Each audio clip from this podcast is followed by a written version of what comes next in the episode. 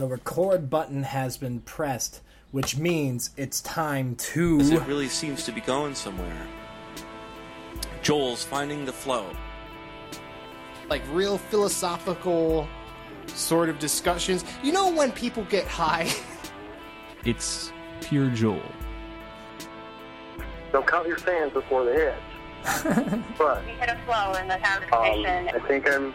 Open I mean, your I'm in my mind with I think I'm gonna hit.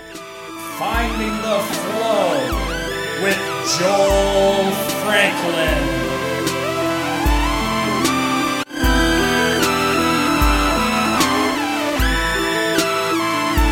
Today's guest is Scott Marshall. We freeball it and talk about some great things. It's a great conversation.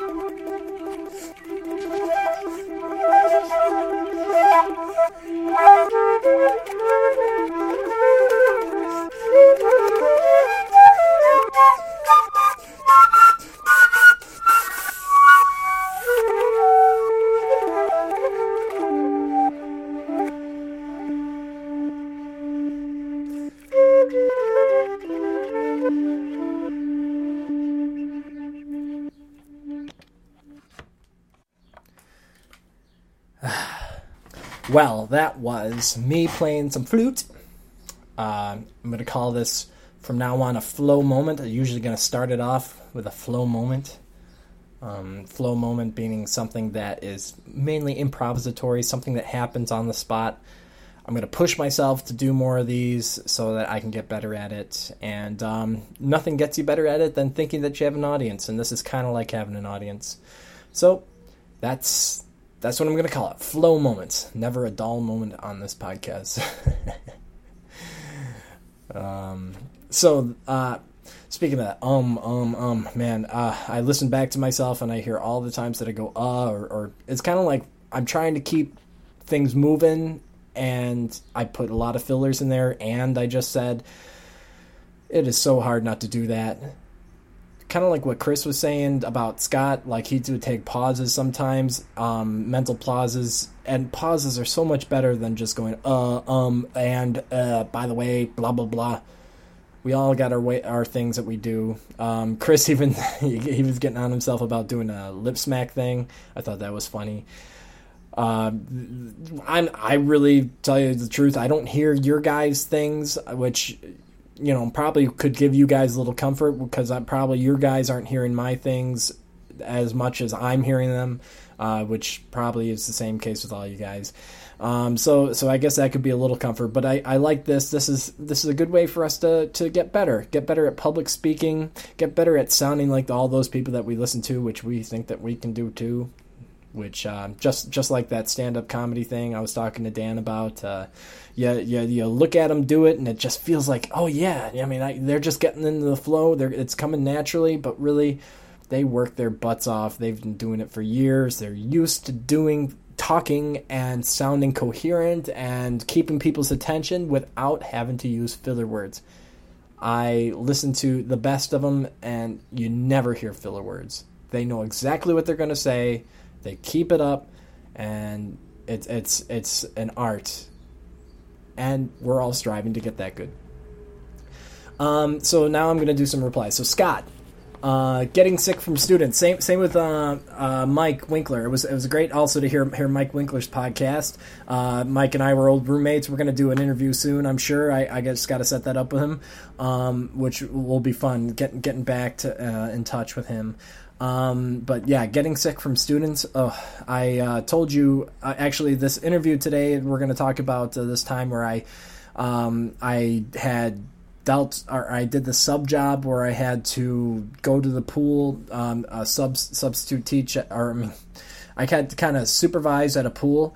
Uh, with a bunch of kids, and it is something how that that pool gets this slime all over the edge of it and, and people's feet and everything. And I hear that that's that's just like a cesspool for disease. And yeah, I was getting sick every week, like uh, some sort of sore throat, cold, whatever, all the time. But um, I don't know. Maybe maybe at this point I've gotten over it. Maybe I've become immune. But uh, like like uh, Scott was saying, like he used to get it. Maybe he's he's gotten over it by this point. But I, I, I hear you, man, Mike. Um, getting ringworm and stuff. I've gotten ringworm. I, I got ringworms from from the cow, cows. I mean, the cows get shit like this all the time. They get pink eye, ringworm, uh, all sorts of infections, and we are just as susceptible to them too. So you really got to watch out. Um, but also, I also kind of in the camp of getting a good dose of that stuff is good for your body. It's good for you to to to work on fighting those things. Um, I'm not all about being completely sterile. I, I think that we should we should be exposed to to plenty of uh, challenges, but um, you know, as much as we can handle, and we don't want to make our lives miserable for it. Anyways, injuries. Yes. Ugh. What? How? I I actually don't know how old you are, Scott, but uh, there seems to be some sort of uh, turning point, and I think we're all sort of getting there the 30s, early 30s, where you uh, get injuries and they don't heal. I got a foot. I think it got stepped on by a cow or something, and it. Uh, if I move it a certain way, it hurts every time, and uh, it never gets any better. And it just kind of makes me a little depressed. Uh, I uh, I don't not I do not like that.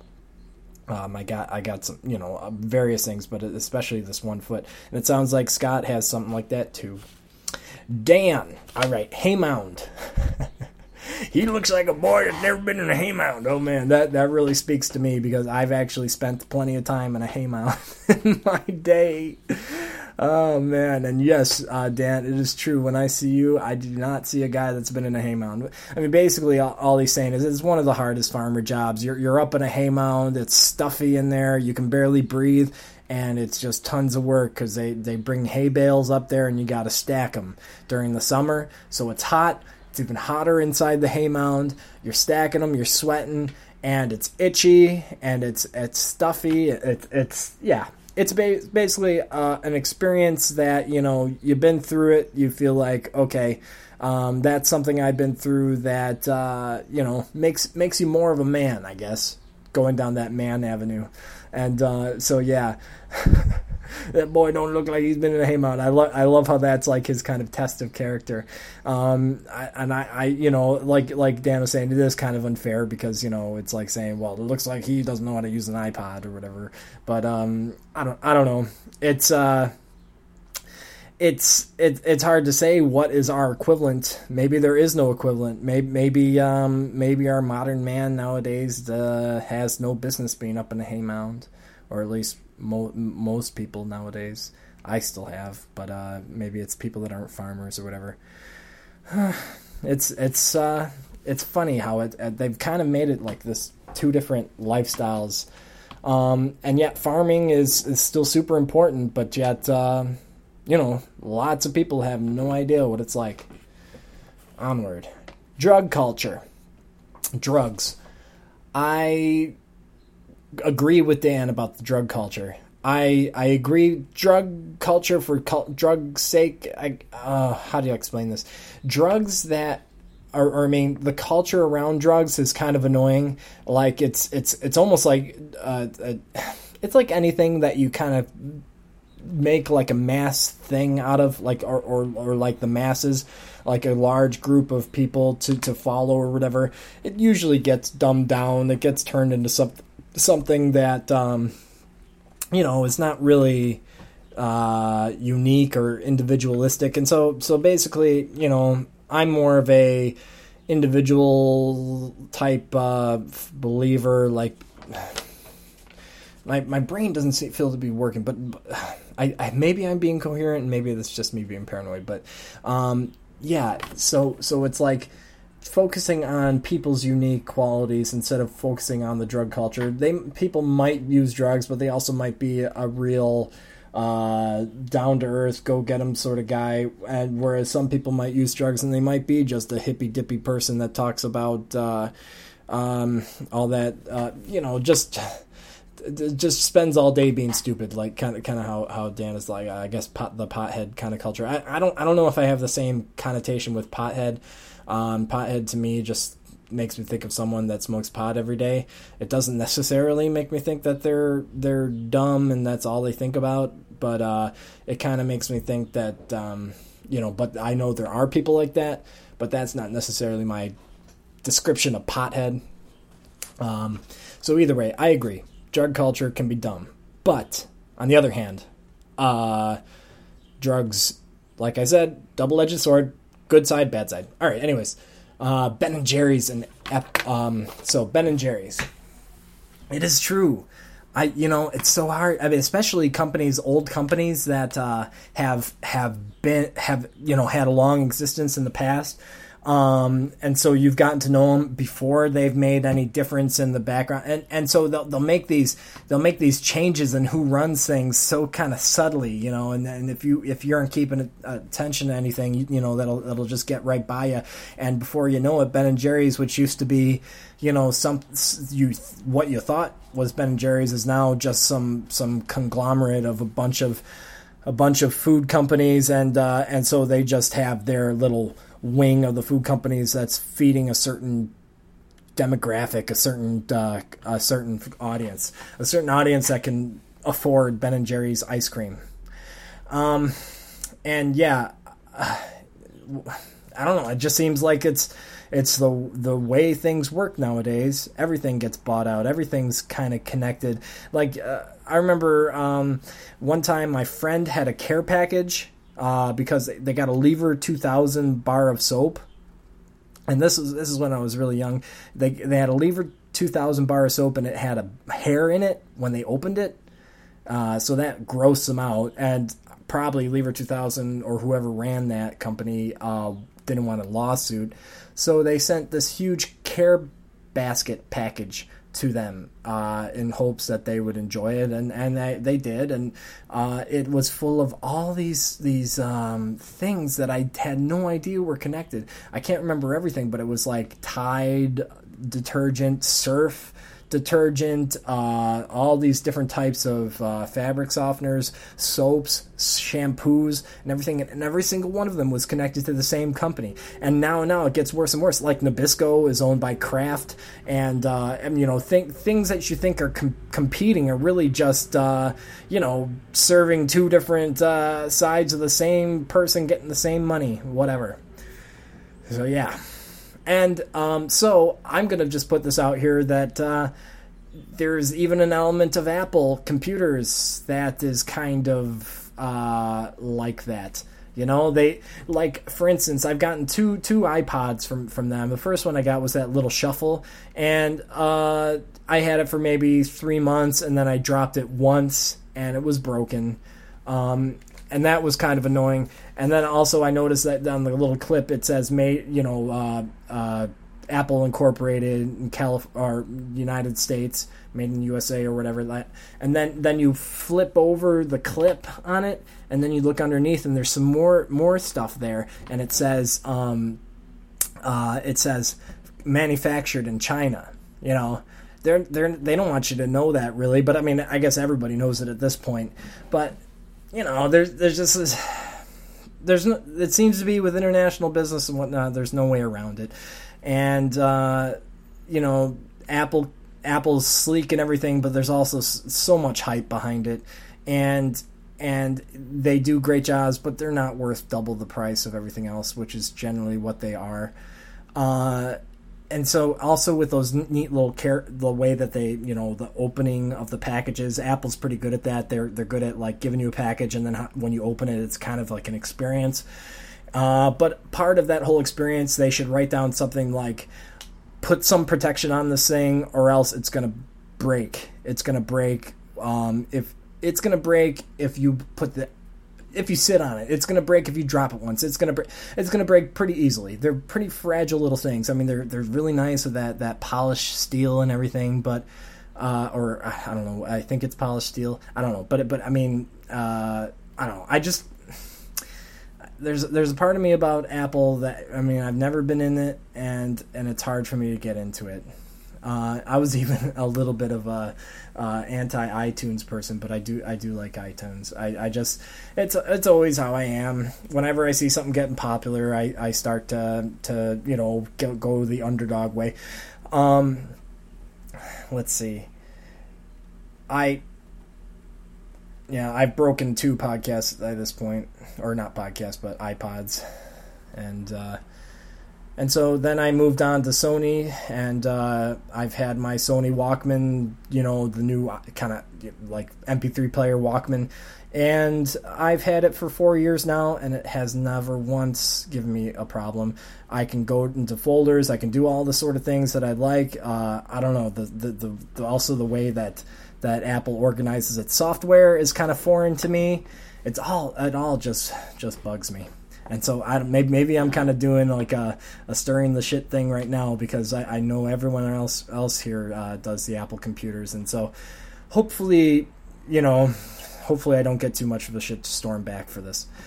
Okay, onwards. Uh, Chris, I I uh, had caught, caught in one of my notes that I forgot to to, to do was uh, that he she that you had in your first podcast. Um, let, us see if I can try to recreate that sound that you were you were she was making a funny sound this he she person that was in a waiting room with you. And uh, I, like I mean maybe you could describe just a little bit more about uh, how this person was making that sound. Was it making it with like their mouth or something? I mean it almost sounded like like some weird like like um uh, Eastern monk sort of sound you know like the, that that uh three pitch chanting they do, but um, it sounded like doom, doom, and that that doom. I mean, what the fuck was that? I don't know. Uh, maybe you can try to to go into more detail on that. Okay. Now this is I hope, this hopefully is fun. It's making me laugh just thinking about it.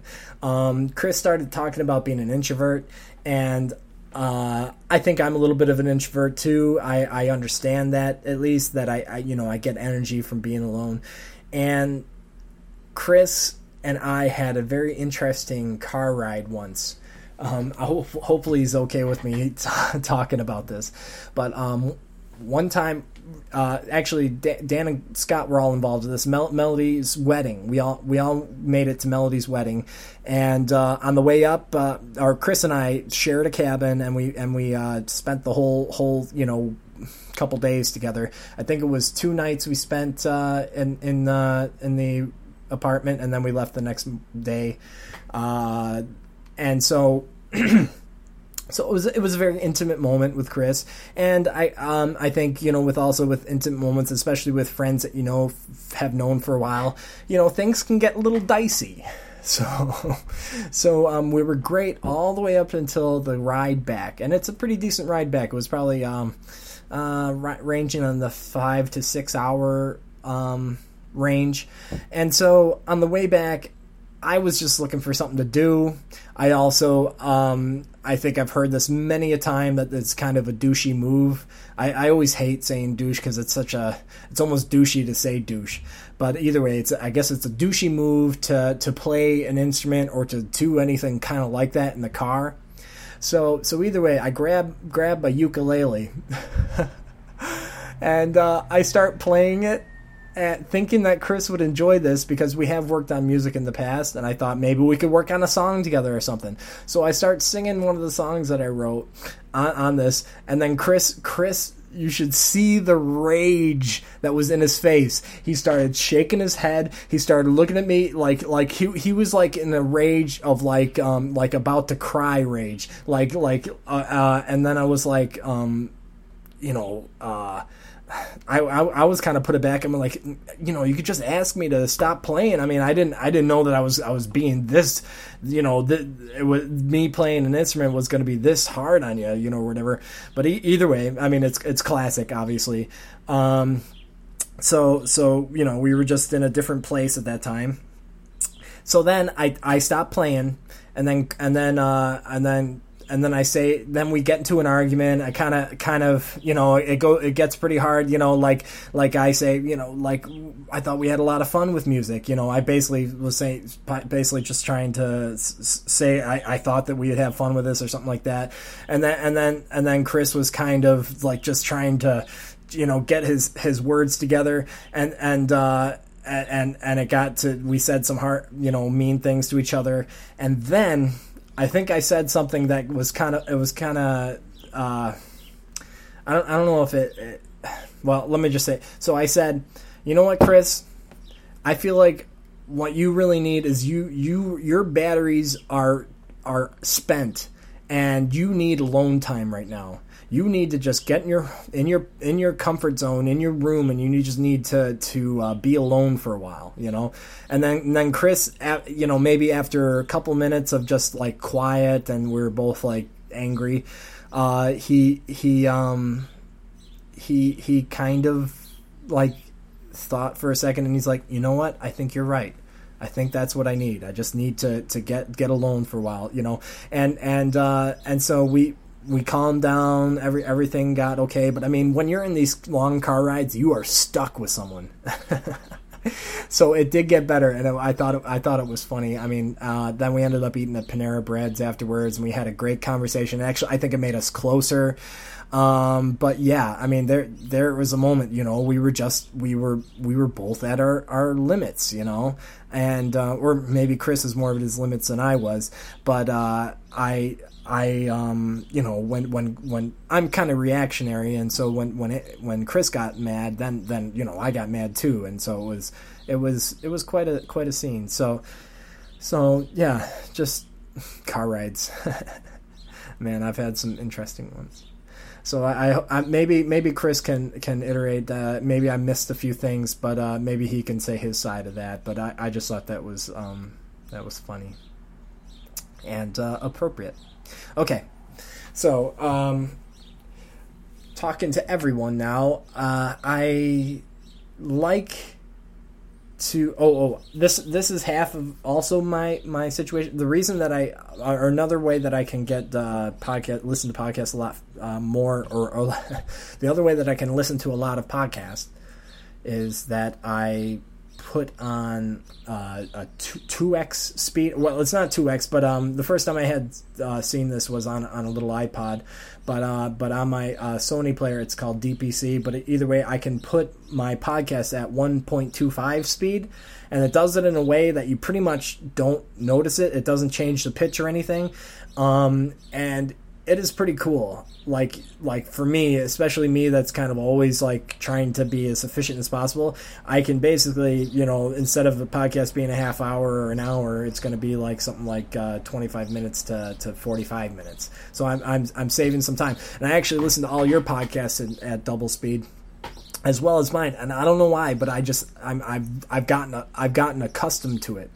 Um, now, like especially with the music parts, like I'll hear the beginning of you know um, uh, Marc Maron WTF, and it's that down down down down down down down down down down down you know, and uh, that that big guitar riff, and that's how I've been listening to it pretty much forever. That that's the speed that I hear it. Bum bum ba da ba bum ba bum. You know, and but actually every once in a while I'll catch I'll I'll, I'll listen to some music and I'll, I'll put it back to to you know regular speed. And then I'll go back to the the podcast and I'll hear Maron, and that's when I'll I'll know that I'm I'm back at, at regular speed because all of a sudden it's bow bow ba da bow bow It's like totally like uh, probably 20 beats per minute slower, and it's like holy shit, you know. I, I, I if smell sounds like going through molasses when when you, know when you've been used to the faster speed, and it's it's weird. Like I can't, especially with a song that I've heard that at speed every time. I don't know. It's just it's just funny to me. So yeah, I I, I get through those podcasts fast. Um, uh, okay. Have you?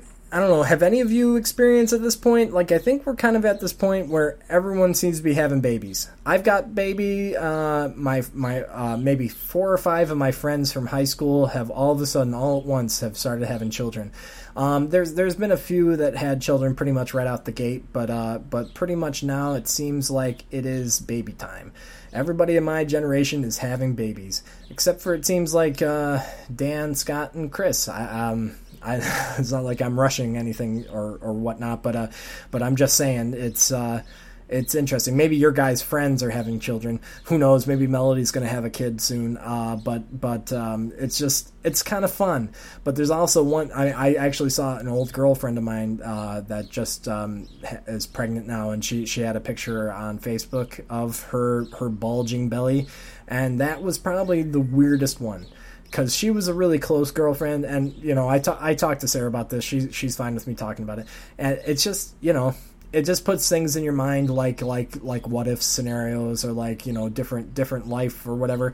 But I mean, I I totally love what I'm doing now, but it was just so weird to see an old girlfriend all of a sudden pregnant. You know, it was it was something. Uh, yeah. Um, let's see, car buying. I bought well i didn't buy but i, I got a new lease. And so i had a real fun time uh, this time around because i've gotten two two leases before. I i would say for a certain person i recommend the lease i, I know financially i think it, you're you're uh, probably not it's it's probably the the the most you're to pay the most money. But as far as a lease goes you got a new car.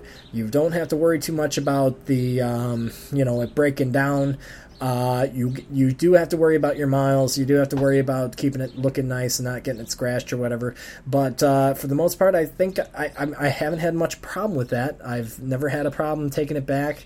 They usually give you like a you know a fifteen hundred dollar like. Uh, security for for taking back you know your cars anything up to fifteen hundred dollars of damages they they'll waive so i mean it's really a pretty good deal so um I needed a specific kind of car. I needed all-wheel drive. I needed um, uh, kind of a family car, and uh, so I went to probably well, first of all, I my my first two cars I've had were Hondas, and so I went to Honda first. I said, told him what I want. He gave me, showed me the car that was for me. It was like a CRV. I I said I wanted to pay a certain amount. This is what I came with. Um, and I always know when, like, car car buying is completely like a it's like a, your modern day barter system. Like they got their MSRP, but you know no no one really really trusts that shit. So so um, you know there's a lot of wiggle room there, and so it's kind of fun. You come with a price, and you can you know you can bargain. So so basically, I I worked my butt off. I, I came to every place. Everybody wanted me to, you know, to talk to them about the features, what makes me different than the other guys. And I was just like, fuck that bullshit. You tell me, uh, you give me the car that, that's f- serve my needs, give me the simplest plan possible, and give me the price I want, and then and then we're we're golden. So I went to Honda, I went to Ford, I went to Chevy, I went to Nissan, I went to um, Subaru, I went to Toyota, and every single one was giving me about the same price quote. And so I uh, I pretty much you know was starting to get the idea that okay maybe I'm not going to be able to get any better than this, but um, but little by little. Uh, you know, it's it, it, it, was just funny. Like they weren't used to it. You know, they all wanted me to, and I, I was just coming there with with my uh, with my idea, and I and I was like, and I don't need a car today, and if you can't do it, then fine. And uh, before I knew it, I was able to get pretty much what I wanted. I got uh, a Chevy.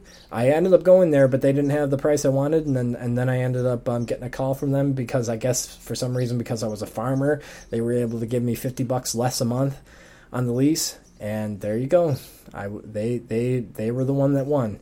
So I got a Chevy Equinox, Chevy Equinox, uh, and now but the only problem is that uh, now I'm getting phone calls from every freaking car dealership uh, as follow up, like saying, "Oh, we we can get you better price now." You know, well, it's too late, buggers. I was I was looking to get that that day, so either way, I'm excited. It, it it's really it's really nice another thing I wanted to talk about was my new kind of uh, my new thought about eating food.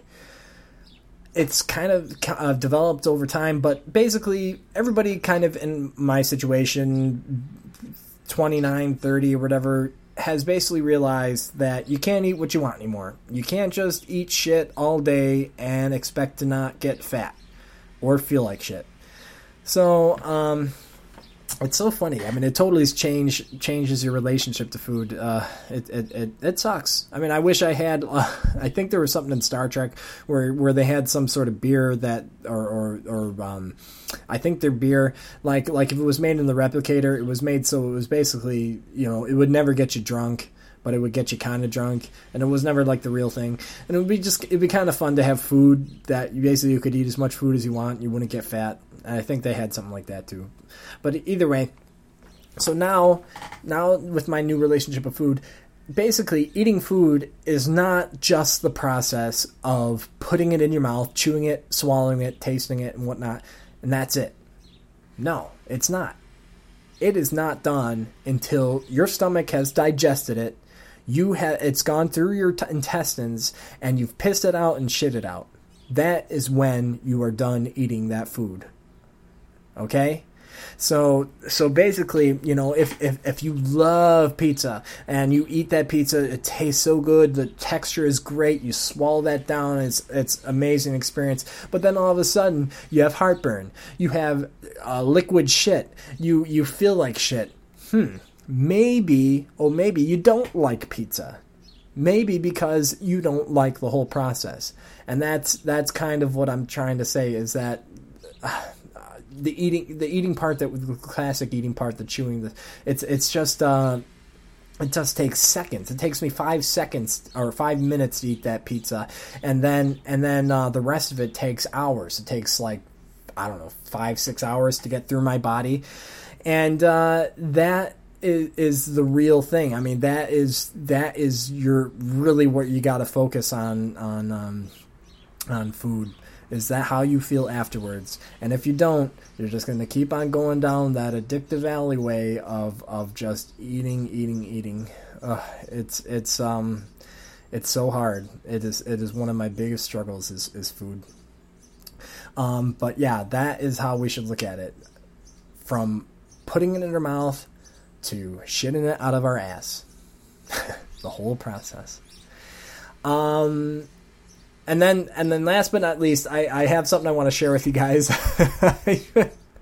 I just laugh about it because it's it's something that was I had done very fast on the fly. I uh, Sarah had her friend over, um, very um, artsy friend.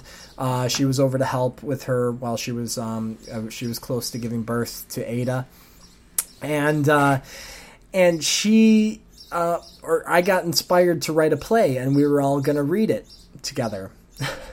so I spend about uh, 15 minutes, and I just flow. I just boom, pop out a play, and uh, and so this play is maybe you know five minutes long or whatever, and and, and it was just so funny what came out of me. Um, it, I I I have I'm slowly starting to realize that maybe my angle is obviously I think my angle is not so much of an of a of a com- com- comedic angle, or maybe my comedic angle is different. But but either way, I just go get so serious. I, I, I don't know. I, I'm just that's that's where I fly. My those serious sort of dilemmas and everything. Even though I listen to comedy all the time, actually most of the things I listen to are comedy related. Um, even though like Marc Maron and uh, Joe Rogan aren't exactly like listening to to comedy, they are both comedians, which is kind of interesting. Um, but yeah, maybe I'm more kind of down that wave, just more of a, a thinker type. But either way, I I probably could produce some comedy if I tried. But um, just as far as what comes out of me, uh, this is an example. So, Uh, let me set it up a little bit. So Jessica, I make Jessica and Sarah a lesbian couple, and I am the father of the kid. I, I I'm I'm the father of the the baby that's inside Sarah's belly. Okay, so so um so basically it, it's it's a scene that's like around a, a table um and I I come in and uh and so I think that's enough to set this up. Okay, here we go. I don't know why we have to do this. I just think it's the right thing. We can't just leave him wondering. I think that is exactly what we should do. He never has to know. This just feels right to me. Please, just trust me. All right, fine. I'll say no more. I love you. They reach over the table and hold hands as the doorbell rings. Ding dong! In a chipper voice. Hello? Hi! How was the drive? Fine. Everything becomes silent and awkward in the room. Sarah breaks the silence. Here's your seat. Do you want anything to drink? No thanks. They all sit. Once again, the room is silent and awkward. Sarah once again moves things along. So, I guess you know what we're here to talk about. Jessica visibly sits up and assumes a very straight posture. I think so. It's about the baby. I figured. Well, we, uh, decided, uh, we decided that we don't want you to be part of these babies' lives. Joel looks speechless. Sarah, we are so thankful that you helped us have children. It was the greatest gift anyone could have given us, and you are so good with Sophia, but but we don't want you to confuse our children. What she means is we want our family to be strong and secure, and we think that if you were part of their lives too, then it was it would be too confusing. Confusing? I'm their father. What's confusing? You know, we might say one thing and you say another. Who do the kids listen to? We we would want things to be planned and coordinated. We don't want any loose ends in our family. We need to all be on the same page. What? Is this about giving me giving Sophie too much chocolate? I mean, you just tell me what you want and I will do it. Yeah, right. We know you too well. Je- Sarah looks angry at Jessica. We just think that our family should be the people that are in the house. We are the parents, and we want our children to have no doubt of that. That seems pretty unprogressive for a couple of married lesbians. I told you, Sarah, you wouldn't understand. He, look, you have no choice. We are the legal guardians of these children. Is that it then? Are we done? We we will send you news and pictures. No thanks. If I'm not their dad, then I don't want to know about them. Wouldn't that be hard? The only way I can be happy is if I forget about this. This arrangement. Joel gets up. Sarah tries to think of something to say. Jessica makes a very strong posture. Joel leaves. The end. uh, I hope you followed that. I, I it might have been a little confusing, but I was I, I think I kind of had three voices there. Um, so yeah, weird, huh? That that's where my mind went. Um, so I don't know. Let me know. Uh, so onward. Um, the interview with Scott. Uh, great interview. It was it was flowing. It was snapping back and forth. Um, it took us a little time to, to kind of get the, the juices going, but once they started going, it was fun. And I think you can feel the electricity in the conversation. Um, so I I am very happy to, to to bring forward this this nice interview between me and Scott.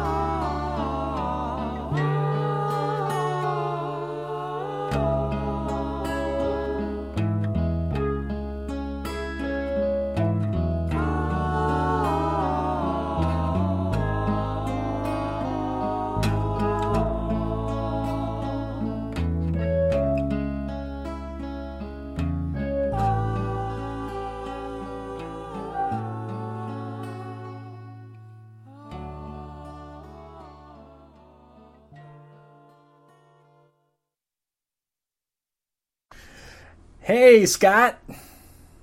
Hey, hey! How you doing? I'm good, Joel. How are you? Good. Uh, we're here in the afternoon. I'm actually drinking nothing. I, I didn't think about that, but uh, um, also as as far as going with the no planning, I also um, felt like I'm gonna try with you. I think you're the perfect start for me to have no notes to start. I'm just gonna we're just gonna talk. Okay. But- know, I'm not myself. I'm having a um, I'm having a Red Bull, so that's what I'm doing. A Red Bull. I'm having a Red Bull. All right. You you need a little afternoon pick me up? Uh, a little bit, yeah. I thought I'd um, pick myself up and uh, so that I could talk to you. When when do you decide decide to have your Red Bull? Or do you have Red Bulls often, or is that like uh, just just whenever? Um, I uh, I decided that I would have a Red Bull a Red Bull for this particular phone call. So Nice. something that I do all the time because you know they're, they're full of chemicals and whatnot. But I don't like. All right. You you want to be sharp. Yeah, I want to. I want to have a, a certain kind of edge. You know, I want to. I want to. I want to be able to be fast. Nice. Okay, Chris, or I mean Scott. Um, so uh, already great, great start.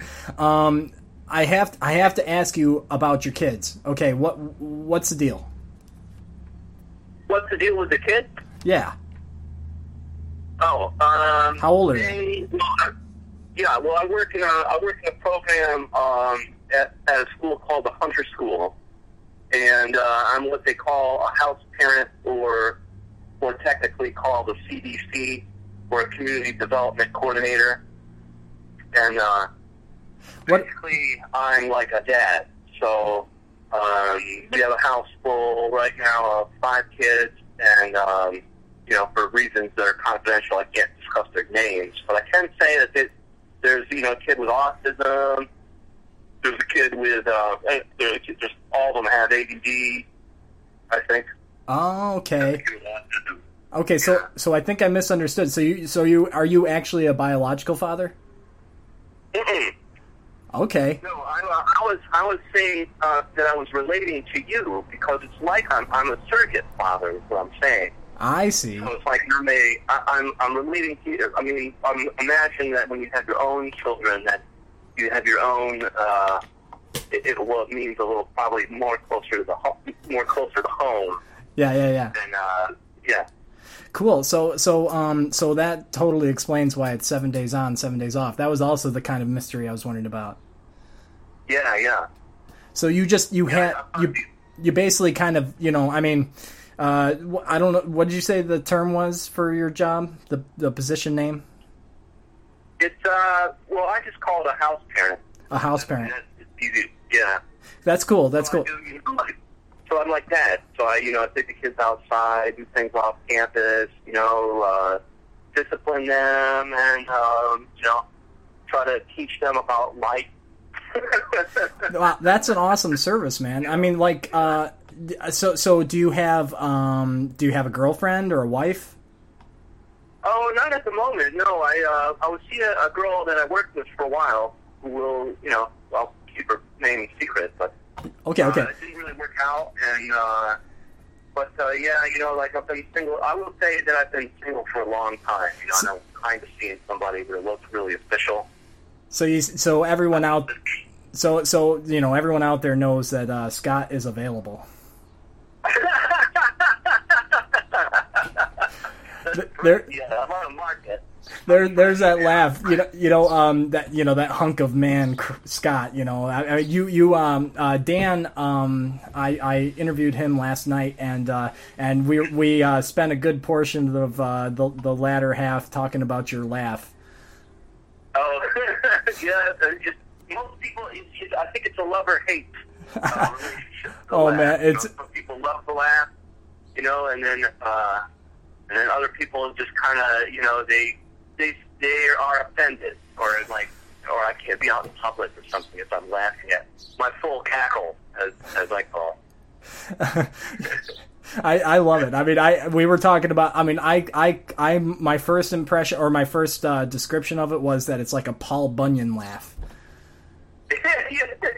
It echoes. Yeah, well, you know I've kind of inherited it. I think it came it came uh, not from the Marshall side. It came from the the Lloyd side, my mother's side. So, uh, you know, that being said, it just it, my uh, I remember my grandfather when he was alive had very similar guffaw.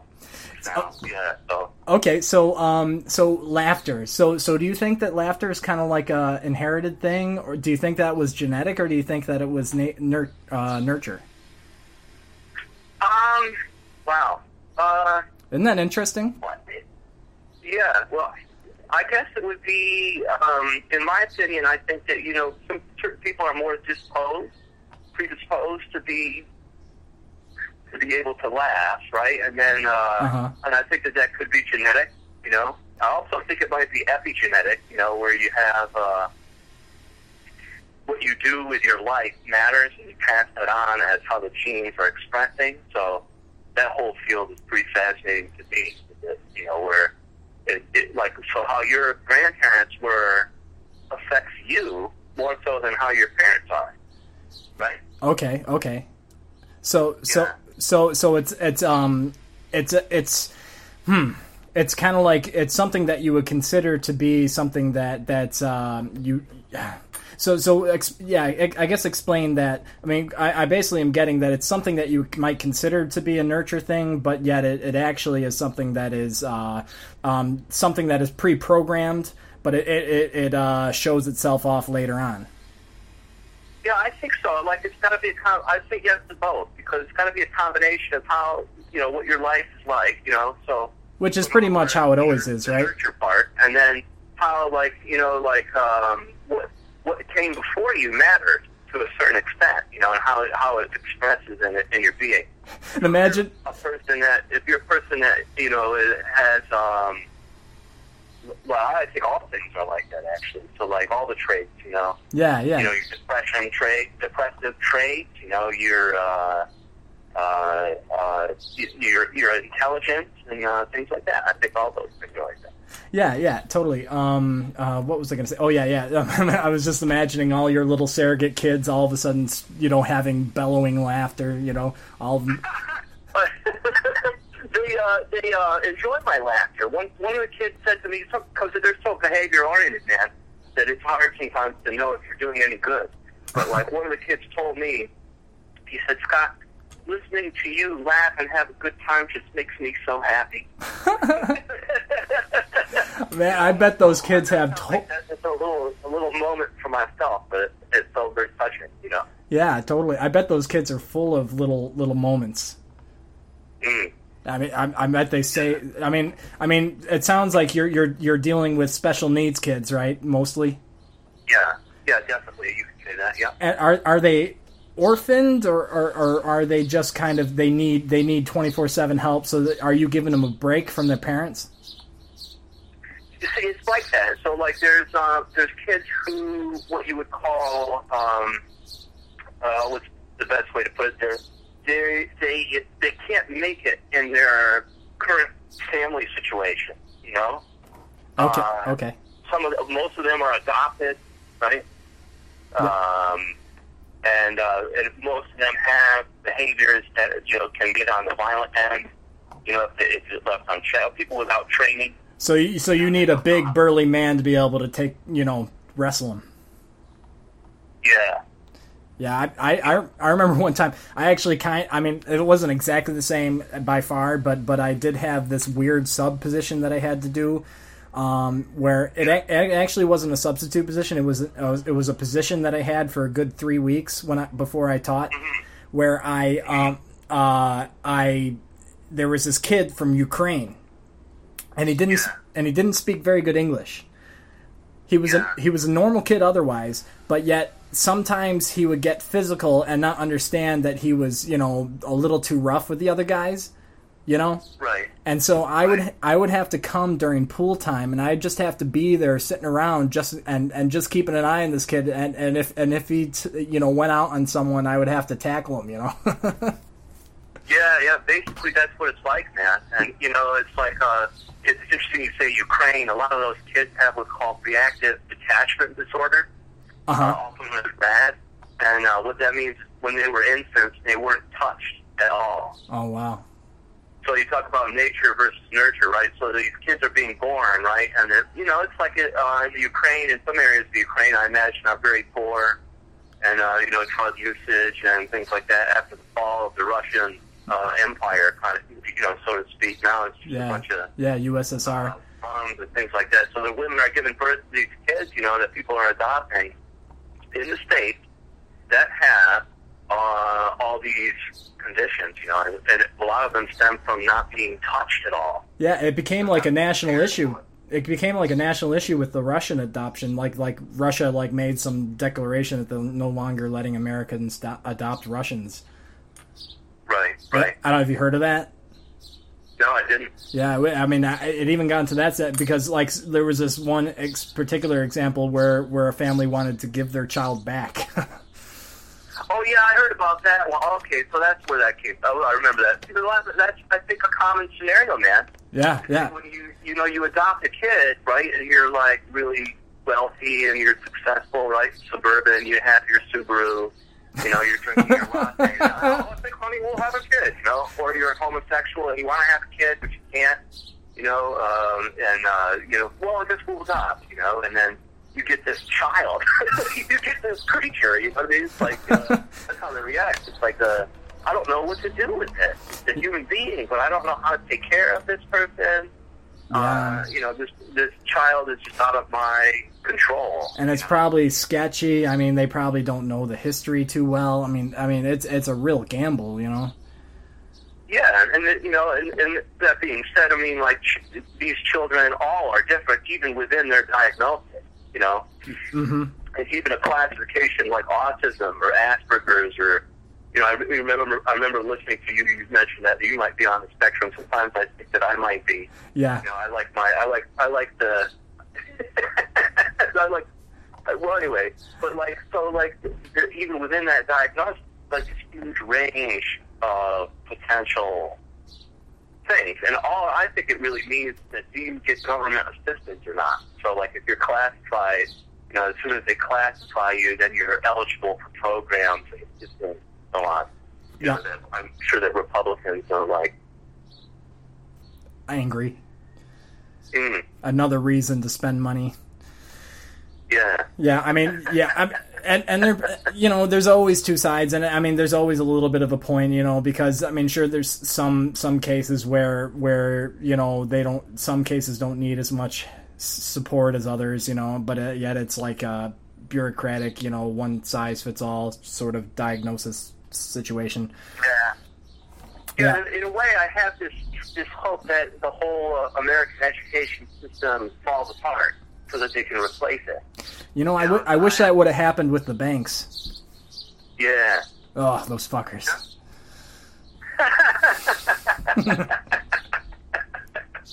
they got away scot free, and they took our money too. Yeah, I know. Well, you know, like I have my own opinion. I think that the, um, I think that the, you, well, you talk about you talk about the Occupy movement. Uh, uh, um, it's kind of the same no, spirit, but I, yeah, yeah, pretty much. I mean, no one liked the bailouts. I mean, uh, s there's part of me that wished that you know we we would go through a little struggle, you know, or well, not a little struggle. Maybe we go through a depression or something, but maybe that's what we freaking need, you know, to freaking get ourselves uh, go, you know, back on the right track. Yeah, I, I guess so. I mean, like it. I mean, I'd like to think that our leaders had, um, you know, more integrity, but I just think that it's it, right now it's just a scrap shoot. You know, it's a crap shoot and a scramble to get the cash, and uh, and any by any means necessary. And you know, Obama, I think, despite me really liking him from the get go, I just I've come to think of him um, as as a uh, as not having the necessity like he took on too much. You know, like he didn't do a couple things. Yeah, he, he he's not he's not strong enough to fight him. You know, he's not he's not he, he's kind of playing the, playing game. You know, with him playing playing their game. Yeah. That- Probably the, old- comedian Bill Hicks had a had a sketch where he's like, you know, as soon as the president's elected, they take the president into the back room, right, with a bunch of guys smoking cigars. yeah yeah And yeah they show the they show the you know this one they show the yeah Kennedy yeah. footage. They show the Kennedy footage, and they say and they say, okay, now you you you listen to us. You know. Yeah, yeah, pretty much. Like, any questions? yeah. I love that bit. I actually thought about that too because it's so true. I had that thought. Like, what the fuck happens Yeah. between them being a nom- nominee and then once they become president? I mean, they must know things that we are not aware of. Obviously, they do, but I mean, they must be like really quickly like figure out that the the game is so I, I don't know up, up on the top. You know, it's it's it's it's not what you expect.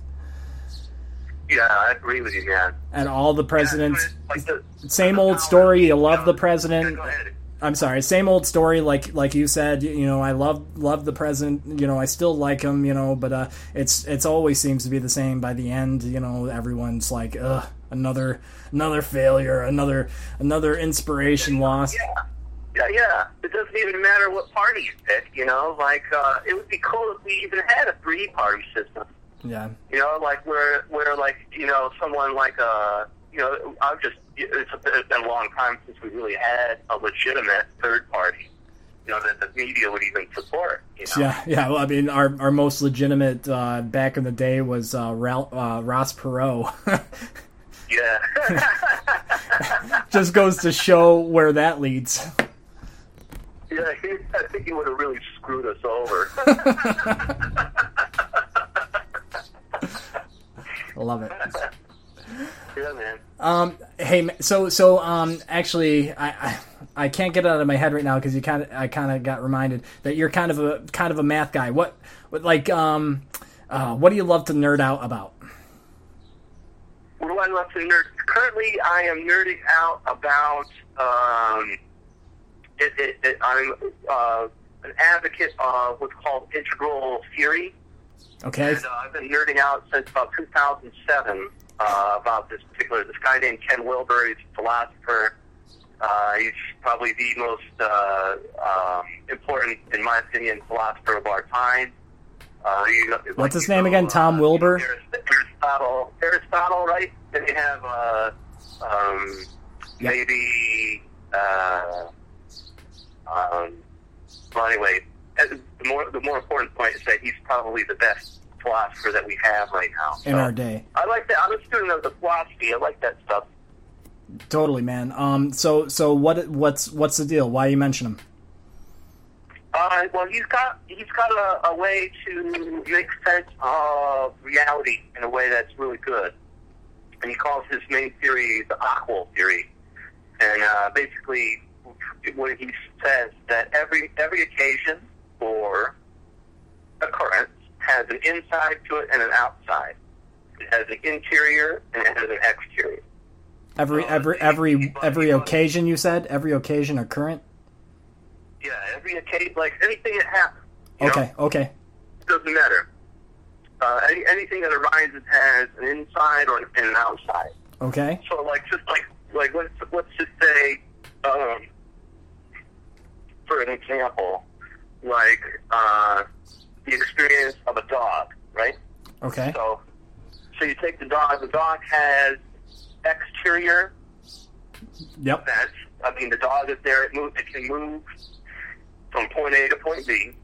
Yep. It looks like what it looks like. Yep. And there's an interior aspect to the dog that we can't necessarily see with our eyes. We have to make an inference that it's there. So the the interior of the dog probably is very complex, like say you or I. But the, nevertheless, it has an inside. So it has some kind of prehension. It has, you know, it has correlate to the reptilian brainstem and the mammalian brain cognitive functioning, some kind of functioning. Okay, some some sort of command center, some sort of um, some something running the thing from the inside.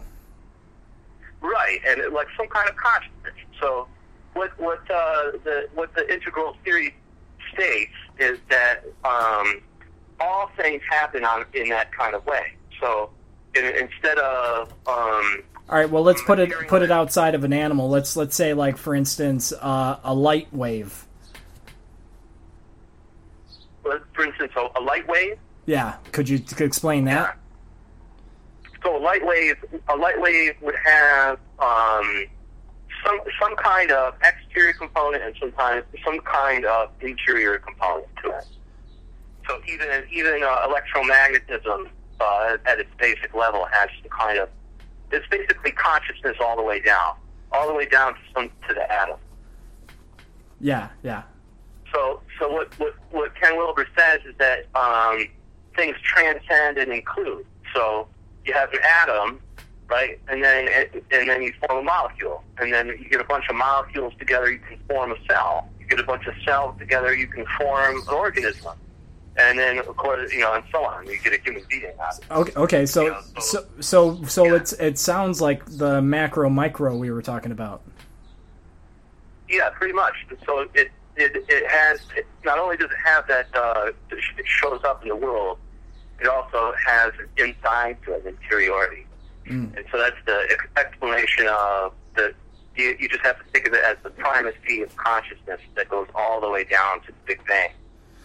So from the moment of the Big Bang, you have like so, so like the kind of kind of idea that we're we're all made out of stars. yeah.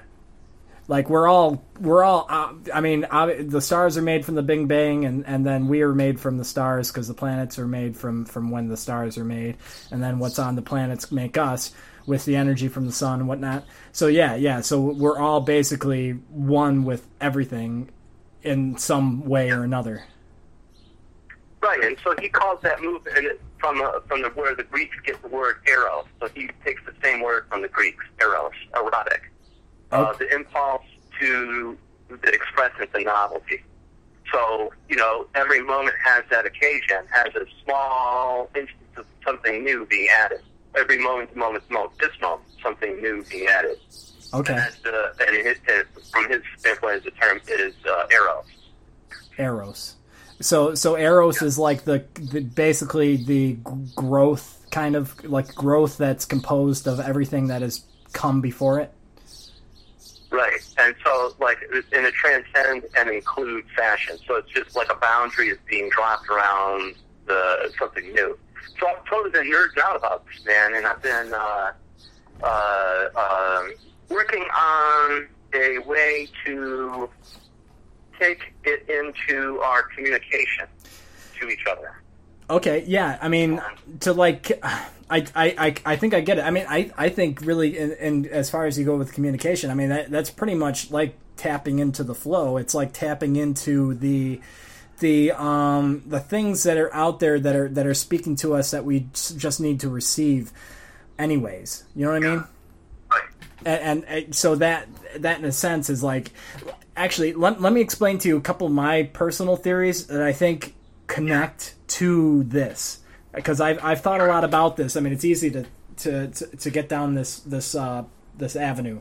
And so the one i have is um is that everything um in this like like ev- everything in the in this universe um, is either as you know significant or insignificant as you want to be because everything can either have a bigger form of it or a smaller form of it, which is basically the macro micro idea, and uh, Yeah. and so even the biggest of the big thing would not exist without its parts, right? Yeah, that, that's the uh, fractalization that, that you know, like like uh, from the from the moment a fractal uh, was discovered, it was realized that it could be applied to um, nature because nature seems to work in that way, and so we work in that way. We work in a fractal form.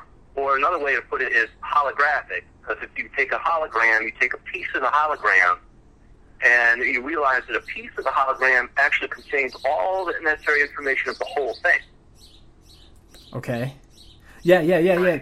Yeah, so so basically it's it's like a, like a piece that that um, basically, you know, you could just repeat over and over again and and you get what you get, Right. right? Right. So, like, that's why it's important for people to be able to recognize patterns uh, in their own life. And- And, um, I think the part of it that that I think the part of it that blows our mind is that we when we think geographically, you know, we think of like straight lines, we think of triangle, square, you know what I mean? And how often do you really see a triangle and square in, in nature? right. Well, you don't. and but you do see you do see circles or spheres. Spheres show up in nature a lot.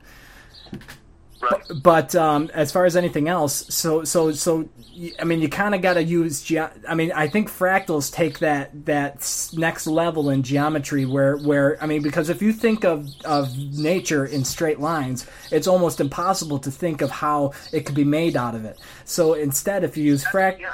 if you use fractals, it it it solves. It, it, that's the the the puzzle piece that that's that that figures it out. Yeah, well, even that dude Pythagoras, who who did, who basically grandfathered uh, um, geometry. And and he and he had a big role in music. Yeah, exactly. He had a big role in music. Point. He, okay, I'm, I'm sorry. Uh, we, so so re, re, re, re, start from Pythagoras. Yeah, well, I, I was just going to say that he, the concept of a point, right? Like in space. So, like, you have a, an infinite nothingness, and then you have a something. Yep. And it's a, it's a, it's, it's not, it's definite in that it's there. It's a, it's a point, right? And that's a Where is it in space? You know, that's, these are the sacred things this guy Pythagoras was cooking up back then. yeah, and that I mean that might seem kind. of Basically, yeah, go ahead. Yeah, I mean like now it seems like it's just a completely obvious thing, but back then that's like that's like a blow your mind out of the box thought. Absolutely. So this dude, this dude would walk into a town, right, and people would be thinking that he was a magician because he knew the height of something without measuring it. Yeah, yeah, He wouldn't have to measure it. He would because he knows he knows how to do it mathematically with geometry. He can do the triangles and figure it out, figure out the uh, hypotenuse, right? yep. So, um, I mean, that's the. I mean, like that. I'm not necessarily a math person, but I mean, I've since since school, I've really gotten involved in trying to learn more about math because uh, that's part of my brain that I didn't develop much. You know. Maybe it's the autistic part. Um, uh, you know, but I actually um, little sidestep that kind of relates to what uh, Dan and Chris have been talking about with the whole manliness stuff. You know, is that, is that I actually just built a slide for for my daughter, and um, I used the Pythagorean theorem to get the right angle of the slide because my, my ledge was about six feet tall, and so I thought, okay, I need about a eleven foot slide to make the right angle because I, I used the right triangle, you know, a a squared plus b squared equals c squared, right, right. and I. And I did it with a, an Amish guy, and the Amish guy was like, "Oh, I remember that, but uh, it's been a long time." but e- e- so so I um to my point about the the macro micro is that um my conclusion was okay so you can either think of yourself as super insignificant in the in in in the whole whole spectrum of things right you could think you're you're okay you're you're nothing you, you're meaningless in the universe you know you're just a speck Yeah. right but then again Yeah. nothing is um, anything without its parts. You know, everything is the sum of its parts, right? right. So, you basically, within your own integrity, within your own belief in yourself, you are as important or unimportant as you want to be.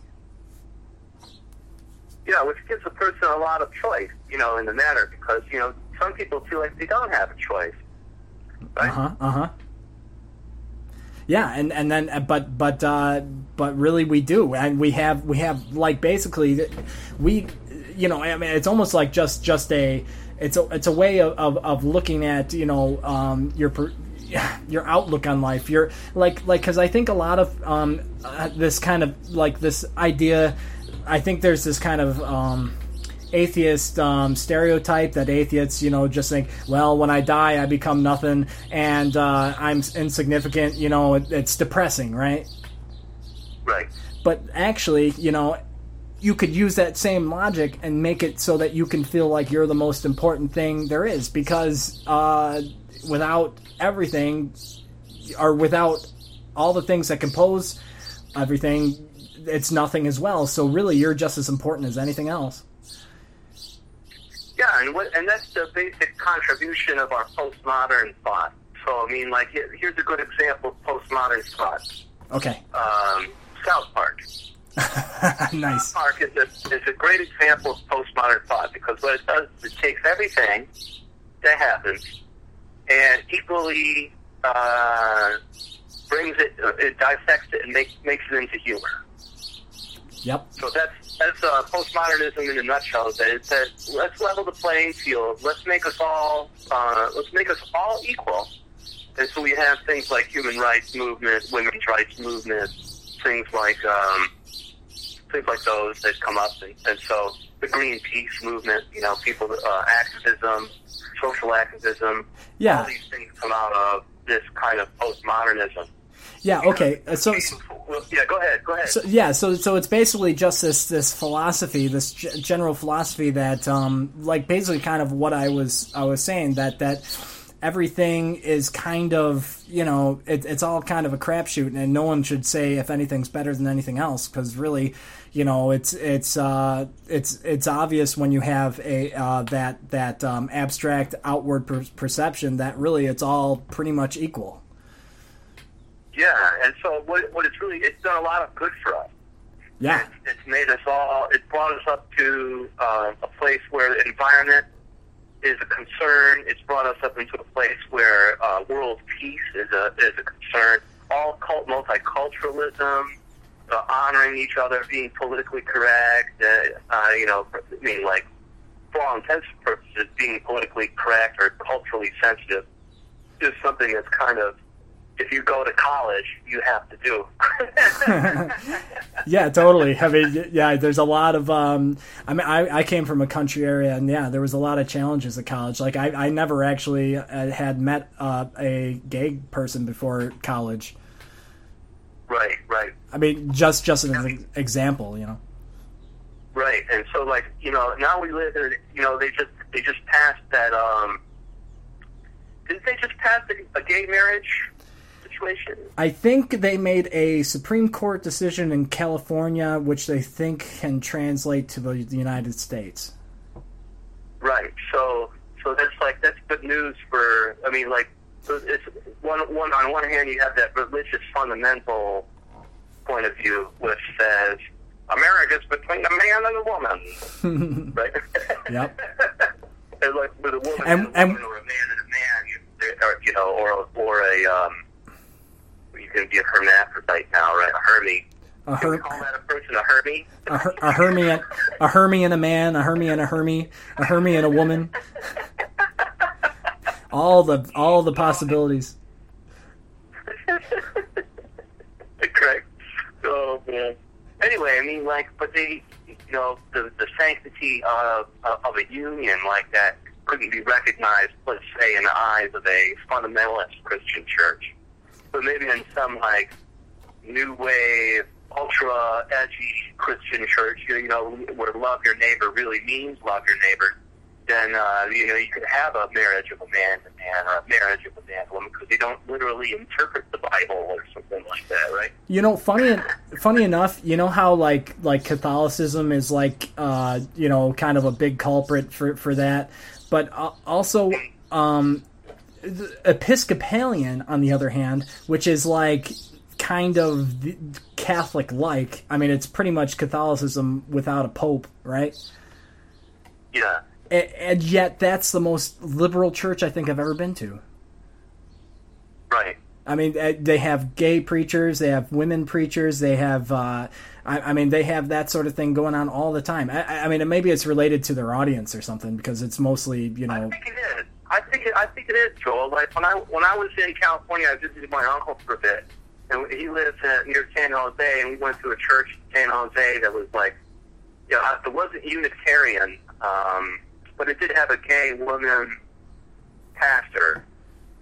So like, it, you know, so like in the area of California where there are a lot of uh, acceptance of homosexuality, then you would you could have support for a church that had that as a you know an open. you know like as soon as you go down south, man, right? But people are going to be ticketing that shit.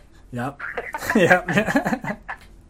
you know, the, um, yeah, you were talking about uni- universal Unitarian. I mean, obviously that's more liberal than than the Episcopalian Church, but um, but yeah, maybe we shouldn't even be talking about churches. Maybe we should be talking about congregations or something like that. I mean, because that was really it seems to matter. Um, Yeah. um, um, what was I gonna say? Yeah, yeah. So, so- uh, oh yeah, because uh, m- my family, for instance, I take. I, I we, we've been going to church. Um, I went to church when I was a kid. I I pretty much can consider myself, you know, I don't I don't believe it literally, but I still respect like there's it's like a stepping stone. It was good for me when I was a kid. It was good for me um, to have something to kind of grasp onto, even though like and and it's kind of like a lot of things when you're kids. It, it it's not necess- you know it's not necessarily real, or or maybe you believe it for a while, but you figure it out like logically that it's not real eventually. And Yeah, I mean, like, yeah, like, like, try to tell your, you know, when when your kids get older, man, they start being scared of things on the bed. Try to be like, you know, you, uh, you, what do you do? You go and look under the, you know, something's on the bed, yeah, right? But your kid, your kid believes that there's something there. You know, Yep. Daddy, come and look under my bed. You know, there's a there's a boogeyman in Yep. my closet. Yep. And so, as like a, as a responsible, respectable adult, you go and you check because you're doing something for your kid there by checking. You know, you're Um, not blowing that kid off and being like you're full of shit. You know, yeah. you're going in there and actually check because you're doing something that honors where that kid is at developmentally. Exactly. Yeah, and, and that's almost it seems like the role of a lot of churches. I mean, I I uh, I think I mean it, it's it's like a healthy because there is what church was created on is it's try it was like an interpretation. I mean, I think it was important in its time in history. It's an interpretation of what we're feeling of what this like this unity, the, this this oneness, this we're all created, we're all part of um, made of stars idea. We're all we all are one, and that that idea is kind of the God idea. And and so you know we had to make it a literal thing to to to put, bring it within our grasp because even even now it's still hard to explain. But it's still that's pretty much what they're going after. They're pretty much going after be be a good person and and uh, because there's there's this um, there's this uh, this creator that made things good this quote unquote creator and and um, and you want to be the best you can be because um, that that is is what um, what's best for the world I guess Well, you make you make a good point, man. And uh, what I'll say is that I think that um, the traditions have set all the traditions in the East. We'll say like Buddhism, Hinduism, Taoism, um, all of those particular isms. They really emphasize states of consciousness, right? yeah And totally here in the West, here in the West, we have we used to have in the Christian tradition a contemplative, an emphasis on contemplation. That you would go as a monk, you would go to the, and live in a monastery. You would, um, you know, uh, make the big scripts and the big books. You know, the big Bible. Uh, big, I forget what they call that. That big first letter. Uh, I'm not sure yeah but uh, but I know what you mean I mean it's it's basically a, a piece of art you know the the first letter Yeah, well, that was that was your work, and then you would contemplate. You would have contemplation, and regardless of whether or not um, we we look at this, if we have to look at this in terms of states of consciousness, uh, which you know you could roughly put into you know three major or three or four, right? Waking, dreaming, deep sleep, and you know like a fourth state or a witness of all of those yeah yeah okay the, and the and the, the, the, the traditions of the East uh, cover the, that territory very well. But we don't have that a lot in the West. Uh, You know, we have some. Uh, you know, the, the mystics have shown us that you know there are uh, uh, states of being that are transcendent than uh, the, than the literal um, mundane reality that we normally experience. And all the all the, if you put it together. Um, I, I think that I would suggest that the churches begin to incorporate um, putting, emphasizing people taking time when they pray or meditate to actually experience the different changes in the state of your consciousness. yeah and also you know, you, if you go to one dude or lady who's like who's experiencing the state, then you're not, right? Like you're putting your faith in a person or an institution rather than in your own experience. Yep, yep. You you want you letting them do it for you. You know the um uh it it kind of reminds me of something, but I, I wanted to shit. Well, I, I'll just tell you what it reminds me of. The um the uh, Jesus, for instance. I mean, if if you were to, to follow the way that Jesus lived, I mean, you would be kind of more like a, a Buddhist, you know. Um, but really, you know, the the it got so warped. I mean, basically, you know, there was the the Catholic Church turned it into like this global, you know, um, uh, empire, and then and then that totally warped the whole thing. And uh, and now, you know, the the all these sects, you know, that that have formed out of it, uh, you know, it's it's kind of like ta- it's like um, four or five degrees from what even Jesus was about. You know, I mean, Yeah, and even like we could we could say that the church because a lot of things, a lot of uh, violence is you know in the church's name, and I think that's a good reason for a lot of people to become atheists. You know, Sure. they see what religion has done to the world. But Yeah. let's just say, or or we should even we shouldn't we shouldn't call it religion. We should call it the church. We should what the church has done to the world. You know. Yeah, we should say you know because the church basically um, like a like a crusade or uh, you know because a lot of a lot of a lot of uh, the violence um, in those times was a result of the view that if you weren't from that fundamentalist view, if you weren't uh, saved, then you would literally burn in hell. Yep. And, uh, and rather than what Jesus taught, which you know we could say we could say a lot of things about what Jesus taught, but one of the things that Jesus said was that um, you know like the, the way is within you. You know, the kingdom of heaven is within you. Exactly. You know, stated in. So that, I mean, like if you look at that what he said, rather than how it's interpreted or the Old Testament version. Uh, you know, you, you if you, and if you just believe, if you go from the standpoint of we have to heal the world of the savages, you know, so you go to the savages, so you go to the Arab lands and try to reclaim the Holy Land. And, no, it's ours. And, no, it's yours. You know, like. anyway, the, the, my point is that um, the the doing uh, of the church, as opposed to what you know, all- it did good things. Like it did bring medicine, maybe. Maybe it did increase knowledge.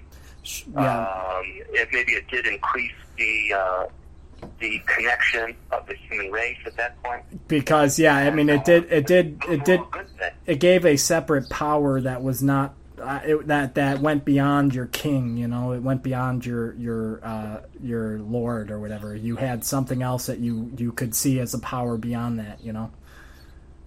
Yeah. And um, the other thing I was thinking was that also, I mean, it's like yeah, you were saying like it, it's almost like it disregards those other states of consciousness, like you were saying, uh, w- waking, dreaming, deep sleep. And what was the fourth one you said? Oh, the witness of those. So, like, it's, Oh, it's- sometimes it's, it's put, the witness of those is put into the category of deep sleep, but Okay. it's really not. It's really its own category. Yeah, and- and then- and- so sometimes they posit a fifth state of consciousness called non-dual, which is um, suchness or isness. You know, it's like or I amness Okay. to, to a certain extent, to a certain degree, where it's, uh, it's totally not two. Okay. Sometimes they, they describe a fifth, but for our for our discussion, I think three or four is good.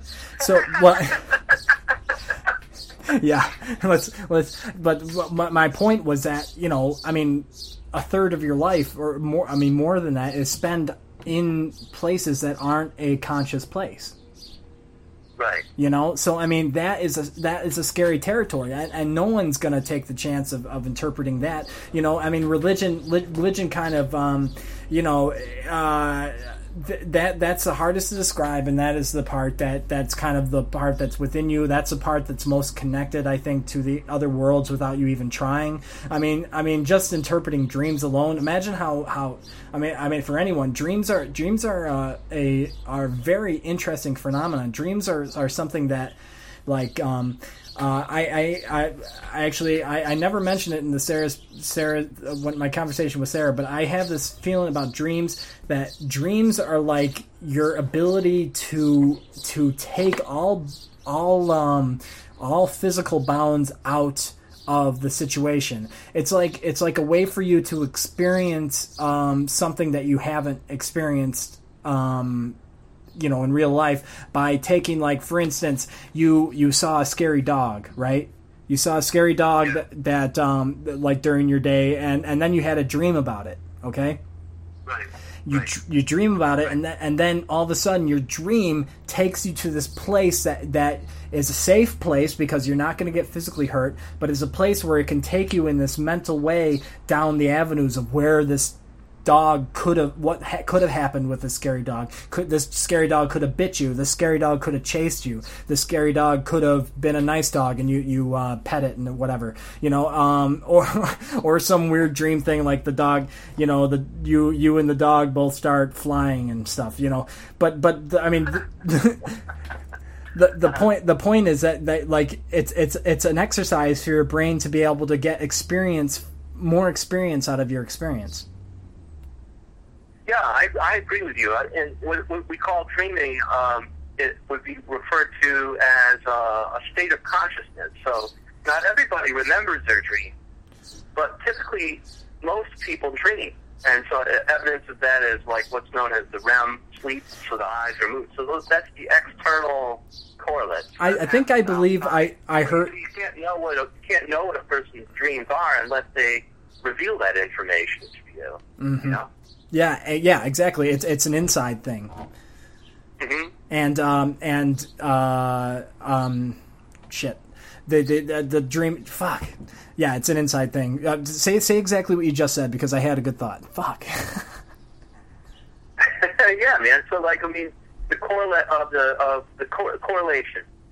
So Yeah. you have a brainwave like delta, which typically happens during sleep. You get a slow brainwave. oh yeah okay okay I remember what I was gonna say the the Yeah, go ahead. a lot of people that say they don't dream are people that just wake up at the wrong time. Basically, they wake up in the wrong time of the cycle and they forget it.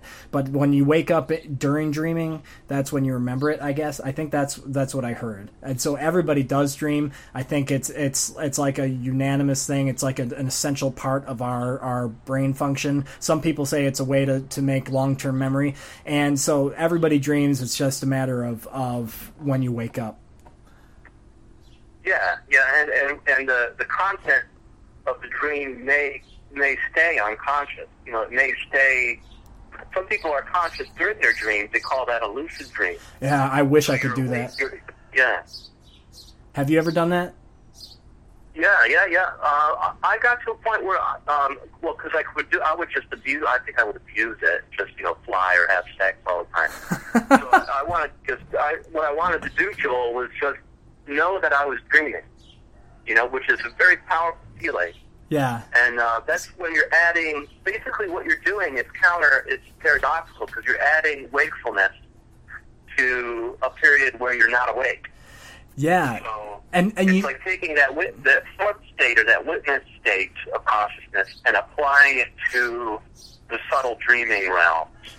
um, and kind of makes me think of uh, uh, what's what's that what's that uh, Leonardo DiCaprio movie in the Oh, dream? Inception. Yeah, Inception. like like they they they basically lucid dream the whole time. Um, but uh, Right, right. um, uh, see, I've been able to be conscious. I've been able to be like, I know this is a dream in my dream, but I don't think I've ever been able to to control it. Well, there's different techniques. Uh, one of the techniques that I often recommend is spinning around. So if you When? realize, what, what, okay, just just hear me out, right? Yeah, yeah. So you know, you typically when you recognize that you're dreaming, you either wake up or have a false awake. You either wake up in real the waking state, or you wake up in another dream. And typically, you don't know the difference, right? So Okay, because you're excited, because you're like, holy shit, I know I'm dreaming. You know, bam, that's you woke up. yep, yep, yep. So one, so one of the things you can do that's recommended, I forget the author's name because it's been such a long time, but he recommended spinning, and so you uh, realize you're dreaming, you spin uh, clockwise or counterclockwise. It Doesn't matter what direction, but you spin. And so supposedly uh, the act of doing that actually tricks the um, tricks the mechanism that would normally you would wake up from because typically you fall awake. You know, you get that falling feeling Yep, yep, I remember. and uh, the sim- the simulated emo- um, the simulated motion in the dream world um, tricks you into remaining in the dream for just that little bit longer, so you can relax and maintain the fact that you know you're asleep. So. Wow. So so that that could be your your entrance into a lucid dream.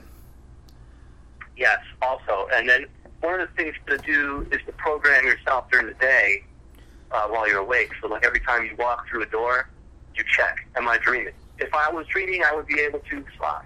Or uh, you go through a doorway, every time you walk through a door or get into your car or do a particular activity, change an activity, am I dreaming? You ask yourself. And then that what that does is program you so that when you're asleep, you do the same thing and are more apt to be able to be lucid. Okay, so yeah, it's kind of like that. Those little tops that you spin spin in the in um in in uh in Inception. What what what did they call those? You know what I'm talking about? Oh, I don't know. They didn't really get into the detail of what those were, but those were fucking awesome. Yeah, yeah. Like you have you you make you make your own, and and and it, it's like your your reality check. Yeah, they. I forget what they do in the. I know that they had a an, induct, an induction device, so that one guy could be could hold the realm of the dream, and the other guys would go into it and then like perform the action. So that's why at the end they had that super trippy dream sequence where it's like three dreams within the same dream, and Yeah. this guy gets lost in limbo. and that yeah and, and everybody everybody that's in the dream is experiencing a different level of, of time going by you know like like the the one one one time deep is like you know uh y- y- a, a, a 10 minutes for every minute. One, another deep is like an hour for every minute and then another one is like 10 hours for every minute you know. I think they called it a trigger. Wasn't it a trigger or I- something? I, I, can't, I can't remember. It's like they- i saw it once Yeah, I don't know. Well, they triggered to, to wake up in it. And in the other dream, it was like the, slow motion car moving. Yeah, I remember you're. I have to watch it again. That movie's far out. Yeah, yeah. I, I, I was trying to find that one scene because uh, my brother like had a hard time following it. My brother Dave, like he, he just kind Yes. kind of kind of you know he, he- I mean he, he has he has five kids and he's he's just always distracted. So you know it, you, that's the kind of movie you have to kind of pay attention to. And and so Yeah. I said you have to at least watch that that slow mo you know because the van in the one dream was going over the cliff you know um, uh, and it it was a matter of seconds for that but at least that guy had like 10 seconds of no gravity for a while and uh, yeah that that was that was a cool scene you know because he, he just had to to you know he was brilliant and he just used all all his ingenuity to, to make it work he had just tied everybody up with like Yeah. wires and shit and, and then had a had a, a zero g fight uh, uh, the zero g fight was awesome Yeah, yeah, man. It was. It, what's cool about that movie is that um, they really go to great lengths to show how influential waking life is in a dream, in your dream life. So, like, if you're asleep and you're doing, you know, somebody's around you, it, it does influence your, you know, if you're sleeping next to your partner or whatever, and you're, you're you know, that person's talking, sometimes it does influence your dream state. hey and I that just, I really like how they, how they made it, how they did that. that that reminds me of my second theory. So my second theory that I have is that is that your um, as far as an evolutionary sense, um, yeah.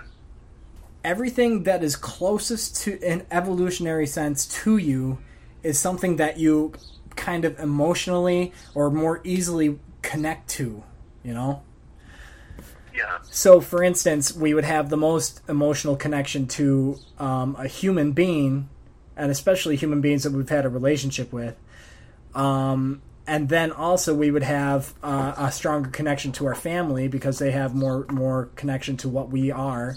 And then and then as it goes farther out, you know, we'd have more connection to a mammal than, for instance, a reptile. Like we just see the eyes of a of a of a cow or a dog, and we relate to it. We think it. We we anthropomorphize a lot easier with mammals. You know. That's true. And then and then as it far, gets farther out, you know, we, we we don't really relate to a fish, which is probably really far away from us, and then we even more so n- don't relate to uh, uh, uh, sea, you know, um, scum, like like like. Uh, I don't know, like like um, things that you see in coral reefs and things that are like uh, in the water, or, or uh, and then and then eventually gets to the place where like you know just plain old rocks and, and dirt and stuff like that, you know, or the sun. I mean, it, it's just you could go that far back, and and we have a connection to all that, but we don't nearly realize it as much as we have the connection to the things that are closer to us in the evolutionary phase. Yeah, that makes sense, man. And, and I think I think it's the de- the, the degree of complex the complexification of consciousness. So the kind of consciousness of a iguana is certainly not the same consciousness as, as your dog, especially your dog. You know, Yeah. Like your friend's dog, whatever. Fuck your friend's dog. Yeah. Your dog But- has a nice consciousness. You still might you still might have some sort of heart for for, for a dog in general. Yeah. Yeah, yeah, man. Hey, hey, let me let me take a- let me take a quick pause here. I got to plug in my phone. It's gonna go bad, or it's gonna run out of battery soon. oh, okay. Go ahead. I'll be back in in, in less than a minute. Back. So, um, I got one, I got one. I got one for you. Yeah. You're a math guy, so um, base ten. Why? What, what you say? Ba- base ten. Why? Base 10, why? Yeah. Uh, you're talking about the card game? Oh no no. Uh, You do you know about base ten? oh, uh, base 10. Uh, I think because it makes sense. Why? I, if you're talking about like uh like like um like the metric system or something like that, like a base ten. No, I mean actually our number system. You know, I mean, why does the why do we go to the next place when we get to ten? You know what I mean? That's that's what base ten means. Yeah. We count I one, two. because- hey, I think because it makes that it somehow it has some kind of uh, aesthetic appeal. You know, it's like it's beautiful. Like if I go from nine to ten, right? Uh-huh. There's a nice starting over feeling. Like it's a nice uh, aesthetic. Like when they were, you know, they were counting and they were, you know, making a a, a system that is based and it makes sense. It, it fits. You know. Okay, I, I want me to tell you what what uh, I I've, I've I kind of had a quandary about this because I I've got I got I became like a, a base nerd because because I, I started thinking about uh, base base two or you know basically binary binary code zeros and ones. Yeah. You know, so so like if, if you were to count like that, so that would mean it would click over after every one. So so it would be if if you would just say it in our in the way that we would think it would be 0, 1, 10, 11, 100, 101, 110, 111, 1000. You know, do, do you get what I'm saying there? Yeah, I'm with you. So so I, I became a huge nerd on that, and I, I actually um, made a converter on, on uh, uh, Excel. And actually, I, I made a conversion conversion chart, or, or uh, actually kind of like a mathematical way to convert from from base ten to base two. So you could take any number in base ten and then make make it into its base two number, and uh, and then it got me thinking, okay, why did we why did we do base ten? And uh, and I, I still couldn't think of it. I mean, it was it just seemed kind of arbitrary. It seemed like uh, random. Oh, wait, why not base five? Why not base six? And uh, and then Sarah actually blew my mind. She said, "How many fingers do you have?" Oh, right, yeah, because you have ten fingers and toes. Yeah, I wonder. I, I, I wouldn't be surprised if that had something to do with it. I'm sure it does. I'm sure it does, man. Uh, you know what, what book you would like to read if you haven't already is uh, this guy David David Foster Wallace. He wrote a book on on uh, this kind of stuff with math, and uh, he goes into how you know the the contemplation aspect of math, which is like where you're you know he it is actual math and it's so you can uh, rub one out to it, but. Uh, there's a there's a but he goes he talks about calculus and he talks about Newton and he talks about um, you know these how these uh, or um, um, what's his name the the, the Schrödinger, Schrödinger, Schrödinger equation, Schrödinger equation. Yeah, I'm not He sure. talks about Einstein. He goes through all the great mathematicians in the modern era, and how the 1800s were like this this beautiful point in mathematical history when we just basically we haven't been able to improve. We had they proved you know they proved a lot back in the 1800s. They proved that one plus one equals two. You know they had to prove that. Yeah, And, uh, because, because math is a kind of a language, you know, it's really easy to to legitimize math, you know, and say like math is, you know, math is a is is the is my is, is science. It's a reason and math are like um, supported, whereas states of consciousness, you know, like meditation, meditative states of consciousness, those aren't those aren't real, you know. yeah, and and Math and is re- real, but like if you get into math, it's really fucking meditative. You know, at a certain level, you know, they have descriptions of zero. You know that you know it's like what is zero? Zero something or nothing. It's a placeholder. You know, what Uh-huh. does that mean? Uh huh. Uh huh. Uh huh. Totally. I mean, it, it's it's a totally a concept that, that that's within that abstract world of math. It's only real real necessity is in math. I mean, because like in, in the uh, literal world, zero. I mean, it's just not necessary to even con- contemplate what why that matters. But uh, um, it, it's it's true because um, have you ever heard that? Did you ever listen to that Radiolab where they had uh, um, math and how how kids learn math?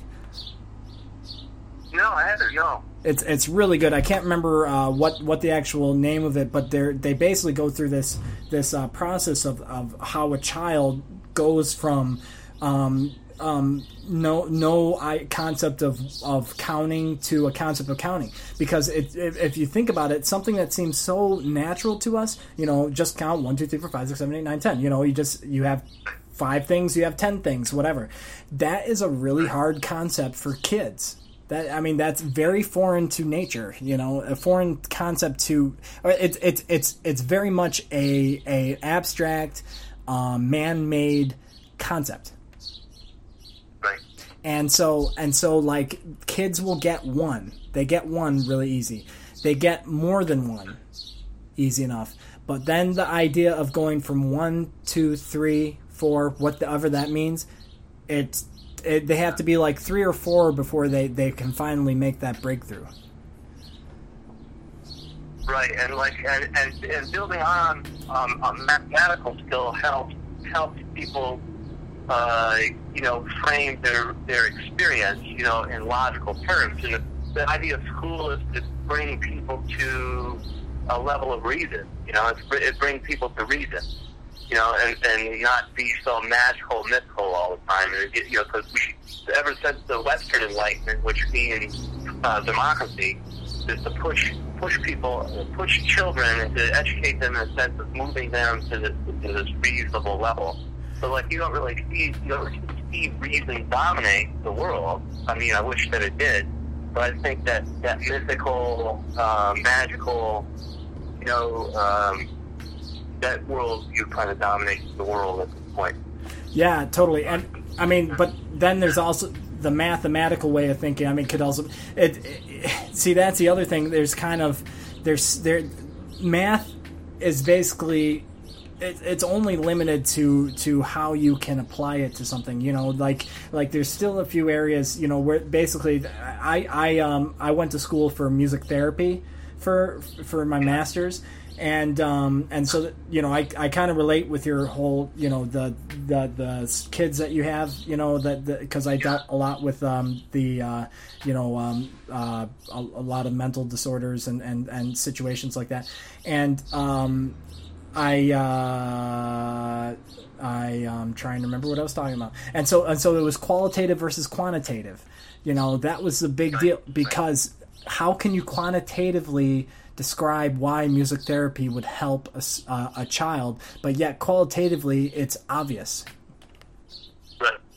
And that that's really was that really was the goal, and and the best research that we have have quantitatively is basically on the brain nowadays. Like these these you know things that basically are starting to prove like music's function. It's starting to prove like basically they found out that music isn't even like it's music is a part of a brain of its own. You know music is, is like there's actually a way to like you could have total you could have they call it amusia where you could have total belief or I mean total um, ability to like listen to uh, sounds. You have total ability to listen to language but yet you just can't get the music part you know? And and Yeah, and so they they actually they actually found they found the part of brain they found the part of the brain for that you know they there is a specific part of the brain that is for music and and it and it has a very unique trigger to a person it's it's it's uh, and so that it leads them to think that music has a much more important role in in people than you think Yeah, I I I, uh, I like that. That's uh, that's interesting. It, it brings up uh, something I was going to say earlier, and uh, it, so anyway, it's like what I'm saying is that the the it, they so they hook up the EEG machine to your brain, and they and they find out areas that light up when you know the music. They put a guy in, in the functional MRI. yeah exactly at, you know, he's, he's playing jazz on the piano, and they're trying to figure out where the flow state is coming from yep his brain so that they, you know so that they can uh, you know in the future maybe you'll get a pill and you'll take a pill and you'll be in the flow state. or you get a pill, you know, you'll get a pill that will activate. You, maybe you won't you won't have it totally developed because you won't be proficient, but you'll get the the initial area of your brain will light up. That area of your brain will light up that is able to do uh, the flow state. So no matter what you're applying it to, it will, you know, you'll have more um, correlation. That's the thing with, um, Yeah. with, uh, with, there's some technology out there that will train the brain using binaural beats uh-huh and uh, various other forms of training that they have. So what they do is they they take two beats, two pulses, and it, these correspond to different waking, dreaming, deep sleep uh, states of the, of the brain. And so what they do is they put in one ear one beat, and they put the other beat, the other beat in your right ear. In your Ooh. left ear, they have another beat Interesting. and you play them just enough off at a certain frequency so that what your brain does is make up the difference. Huh It makes up the difference like that. So your brain is being trained to different brain states, like alpha, theta, um, beta. Basically, we're in a beta state, you know.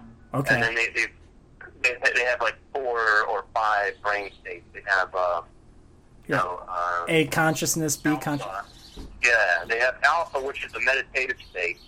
yep Um, then they have they have um, delta, which is like a deep, dreamless sleep state.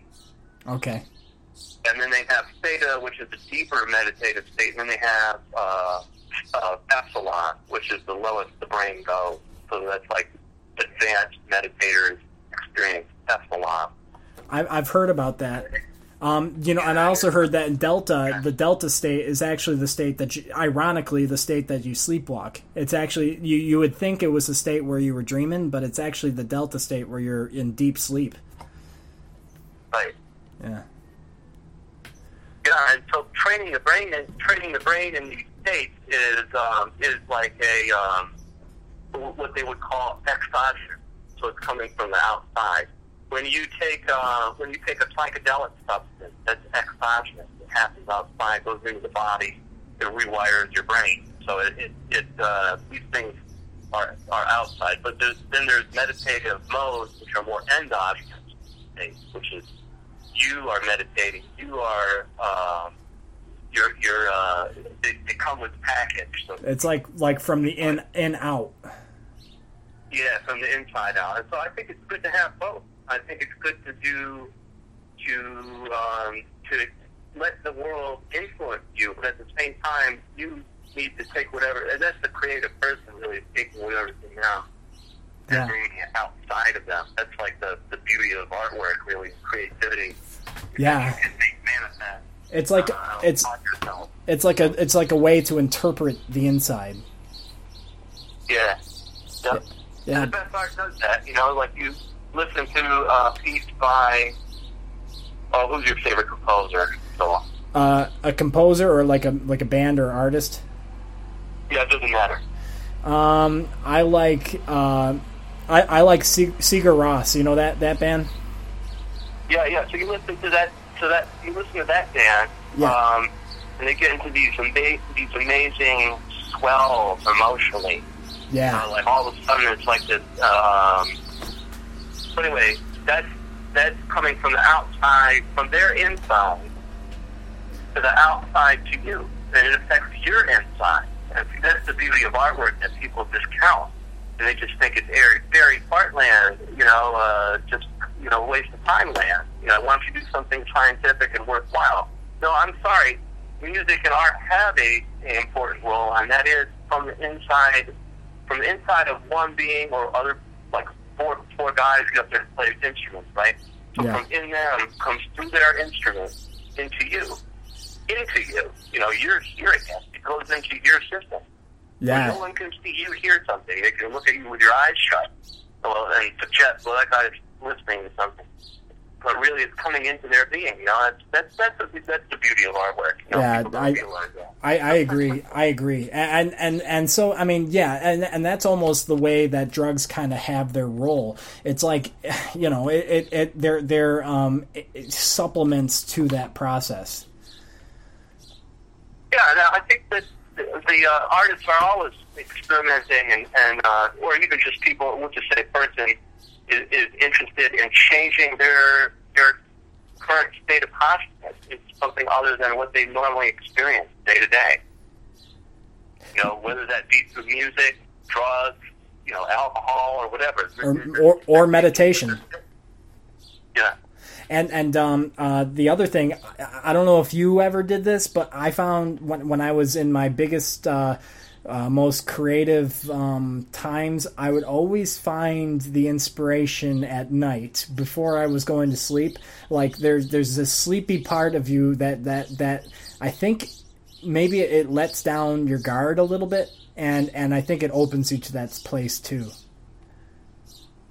Yeah, I agree with you, I, and that's like that uh, that that between state. You know, the um, Yeah, it's like a the, hypno- the hypnagogic state. I, a, a lot of times I solve problems there.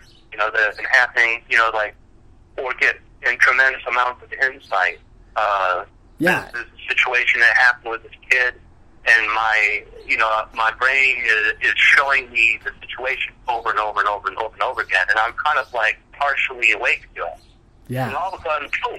All of a sudden, boom! It will show me a solution yeah, that I can apply. That I can apply, and I think that happens. That's why. Um, that's why uh, Albert Hofmann, when he accidentally took the LSD, he, you know, the legend has it he was riding a bike, right, and then all his world uh, melted. I, I haven't heard that story. more of a more of a myth than an actual fact. But anyway, when he had that experience, um, when what that particular molecule does is um, activate dormant areas of the brain.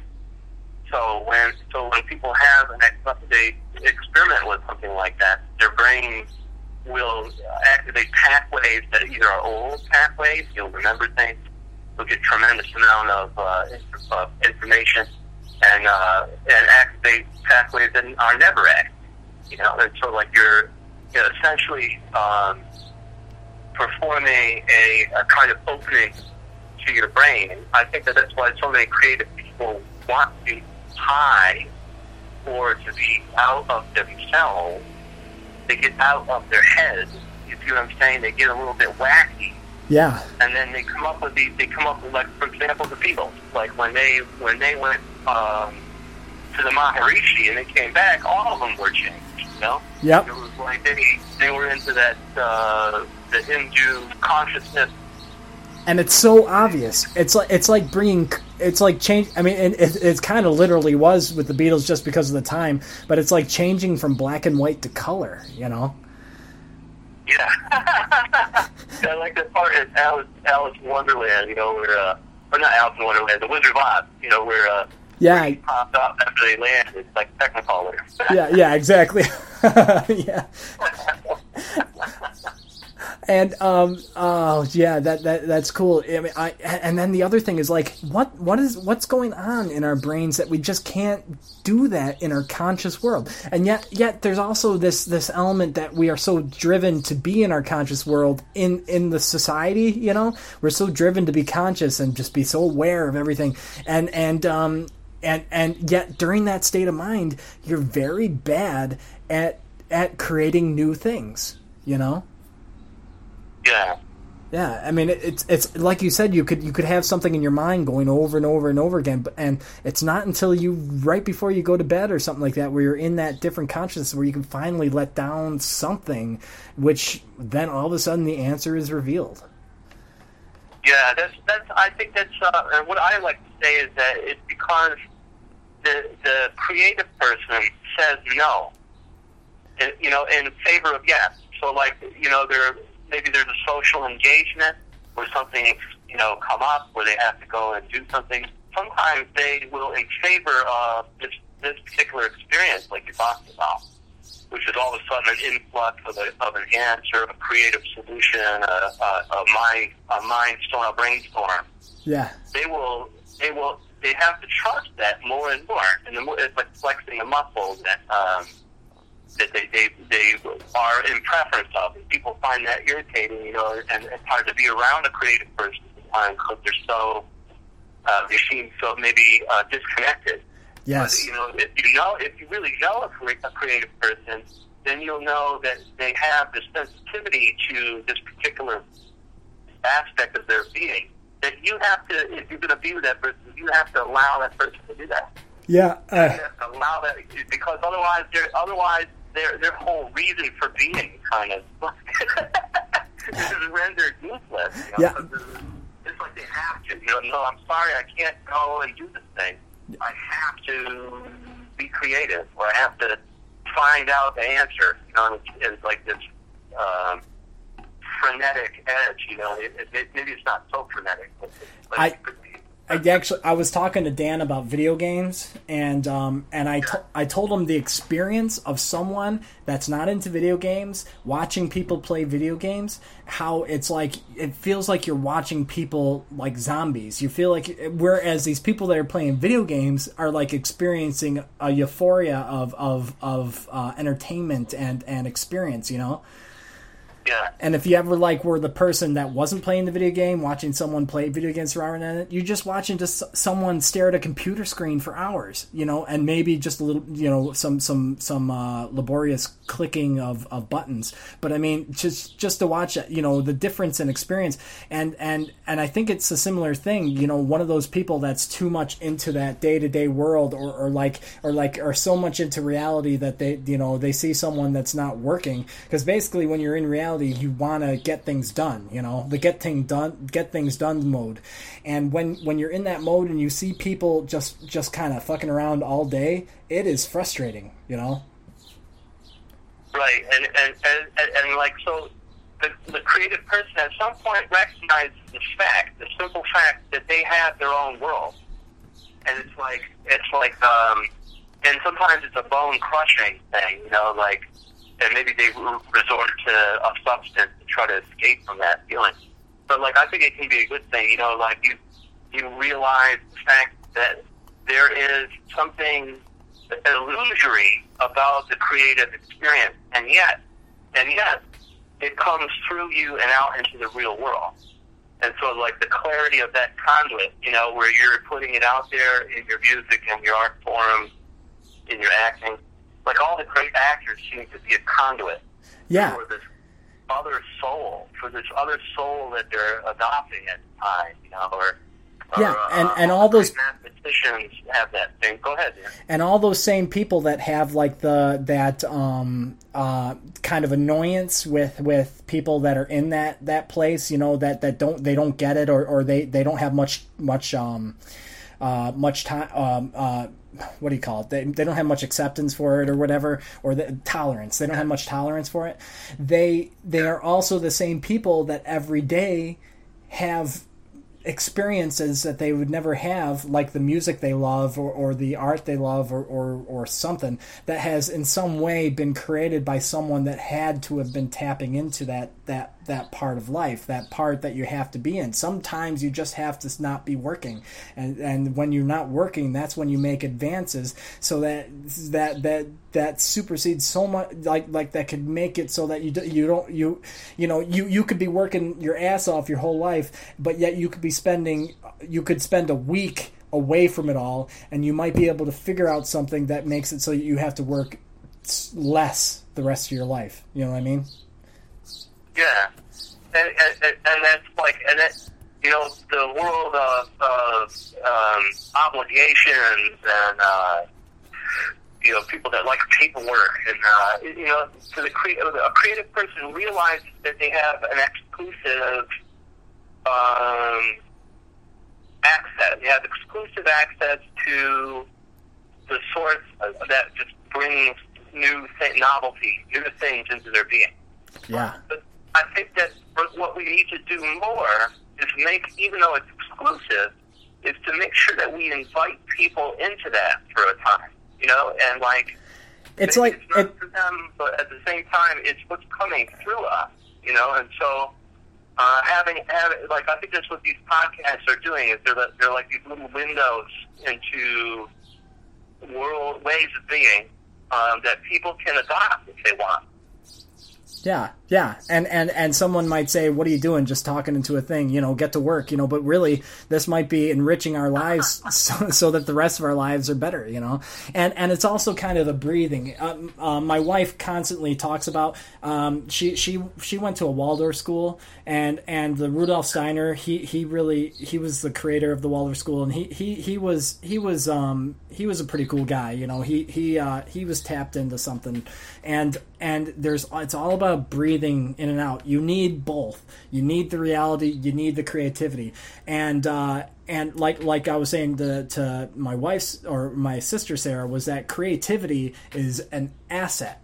You if you do not have creativity in your you know in your skill set, you are it's almost like you're half half as good you know an employee or half as good of an innovator or whatever. You need that that that breathing. I mean you need both of it. I mean you're you you will die if you don't take care of your needs if you don't work if you don't make money. But you also need that creative aspect to make to to uh, to basically be be as good as you can be. To be to seek your potential you need it. Yeah, absolutely. Like, and even in, in comedy, like we have we have great comedians now. I mean, like even an older comedian uh, like Chris Farley, who passed, you know, he passed early yeah because of because of that that bone crushing. But he's making people feel so good, right? yeah yeah And so totally he wants to feel he wants to feel that good, uh-huh right? And so you're you're this amazing artist where you can make these laughs happen. chris farley chris farley needed a chris farley yeah, the world needed a Chris Farley, and and like or like even now we have like a Louis C.K. I think the guy's brilliant. yeah yeah he, he's good Like the comedian, the comedian makes something makes something that's awful or like routine or mundane okay. They, going to see the comedian is like seeing the fool, the, the cosmic fool. yeah You know, the one who transmutes, who takes like a Rumpelstiltskin, he takes the straw uh, of experience and leaves it in this gold humor, this honeydew that just like makes everybody feel so good. They go, you go to a comedian uh, to have that experience of your craft being turned into something good. You want to feel okay. I think the comedian is the modern day shaman. Sure. Where you go to you go to um, a really funny like we hang out with people that are fun to be around. What they're doing is they're taking your your everyday shit and making it fun and making it okay and making it okay to live with. You know, they make life worth living. Yeah, yeah, totally. I, I mean, it it's it's all. I mean, with with the good good comedic artists, it's all about finding a way to talk about a subject that nobody would ever think is funny, and then making it funny. You know, like like like, and then it's timing. You know, we need the mourning time, but we need those comedians whenever whenever it, it's appropriate to to give us that that ability to laugh, which is in a sense a, an ability to move on, an ability to ex, of, of acceptance. You know, Yeah. yeah, yeah, that's awesome, man. Um, dude, uh, I got I, I should I should reel this one in because I, I, I, I went about two and a half hours with Dan and I and I, I could sell you know I, I don't want to to take too much advantage and take it too long but I think you've been enjoying yourself right Yeah, yeah. I'm, I I have nowhere to go, but like if you wanna if you wanna wrap up, you can. If you don't, you don't have to. well I I do kind of have I do kind of have things going on but I I, to I want to get to our game um the uh the game is uh, um uh the the mind game I'm calling it mind game now Thought- oh, okay, right. I thought that was an a, appropriate name for it. It's kind of a play on words, playing those mind games. So, uh, so are you ready? Yes, I'm ready. Okay. Um, the word is um, jawbreaker. Okay.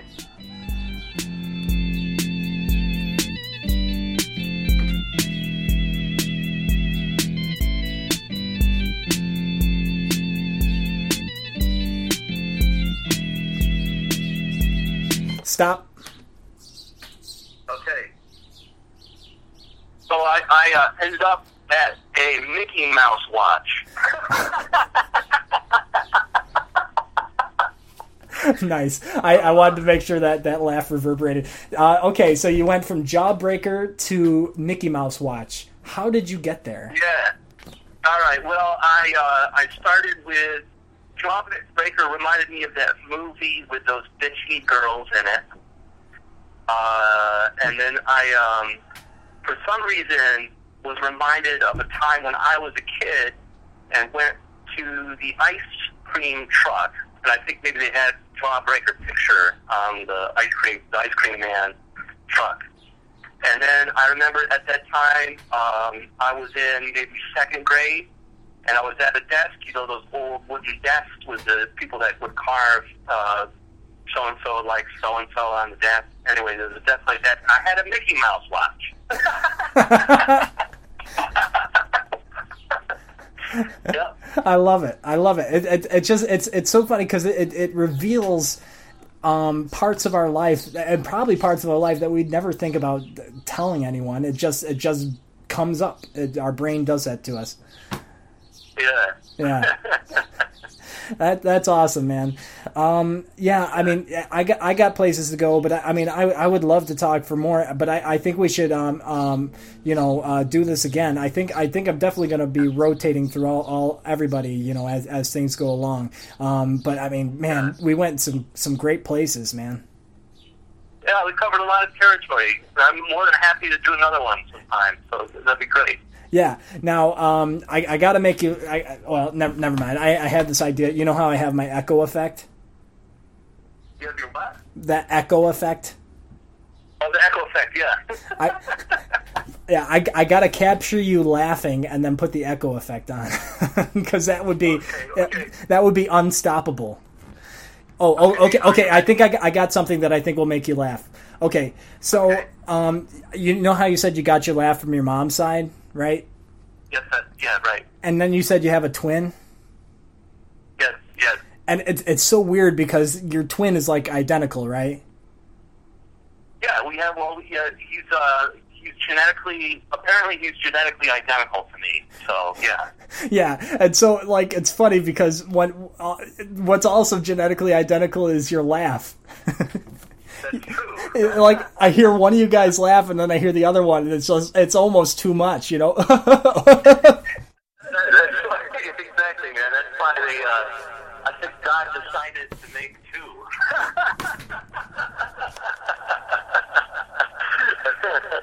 yeah. I got it, I got it, I captured it. All right, You got it. I'm so happy, Joel. We got we got my machine gun laugh the echo machine. that's awesome. I can't. It's, it's like I was capturing the ghost in like uh in Ghostbusters or whatever. I had to get it just at the right time. I- I- whatever. Your stream. Yeah. Well, it was a pleasure, Scott, and, and um, I'm gonna hang up now. So uh, give me give me a good sign off. I I'd say, hey, finding the flow with Joel. What a great time. Lots of love, man.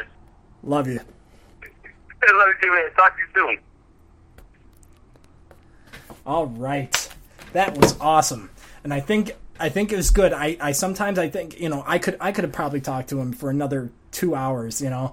And there's a part of me, you know, that that's trying to figure this out. Where where's my limit? So we went we went about an hour and a half. You know, where where is your limits? I mean, when when does it get to the point where where you know it, it's it's something for the world and it's something for just just me? And what does it really matter? I don't know. Maybe I shouldn't even be thinking about this at all. But I loved it. We had a great conversation. We're gonna do it again. I felt positive. It's awesome. Uh, so it is time to leave this world. This world that I've created. Finding the flow. Finding the flow with Joe. See you later. Have a good day. Hopefully, you're in a different place than you were before. Amen.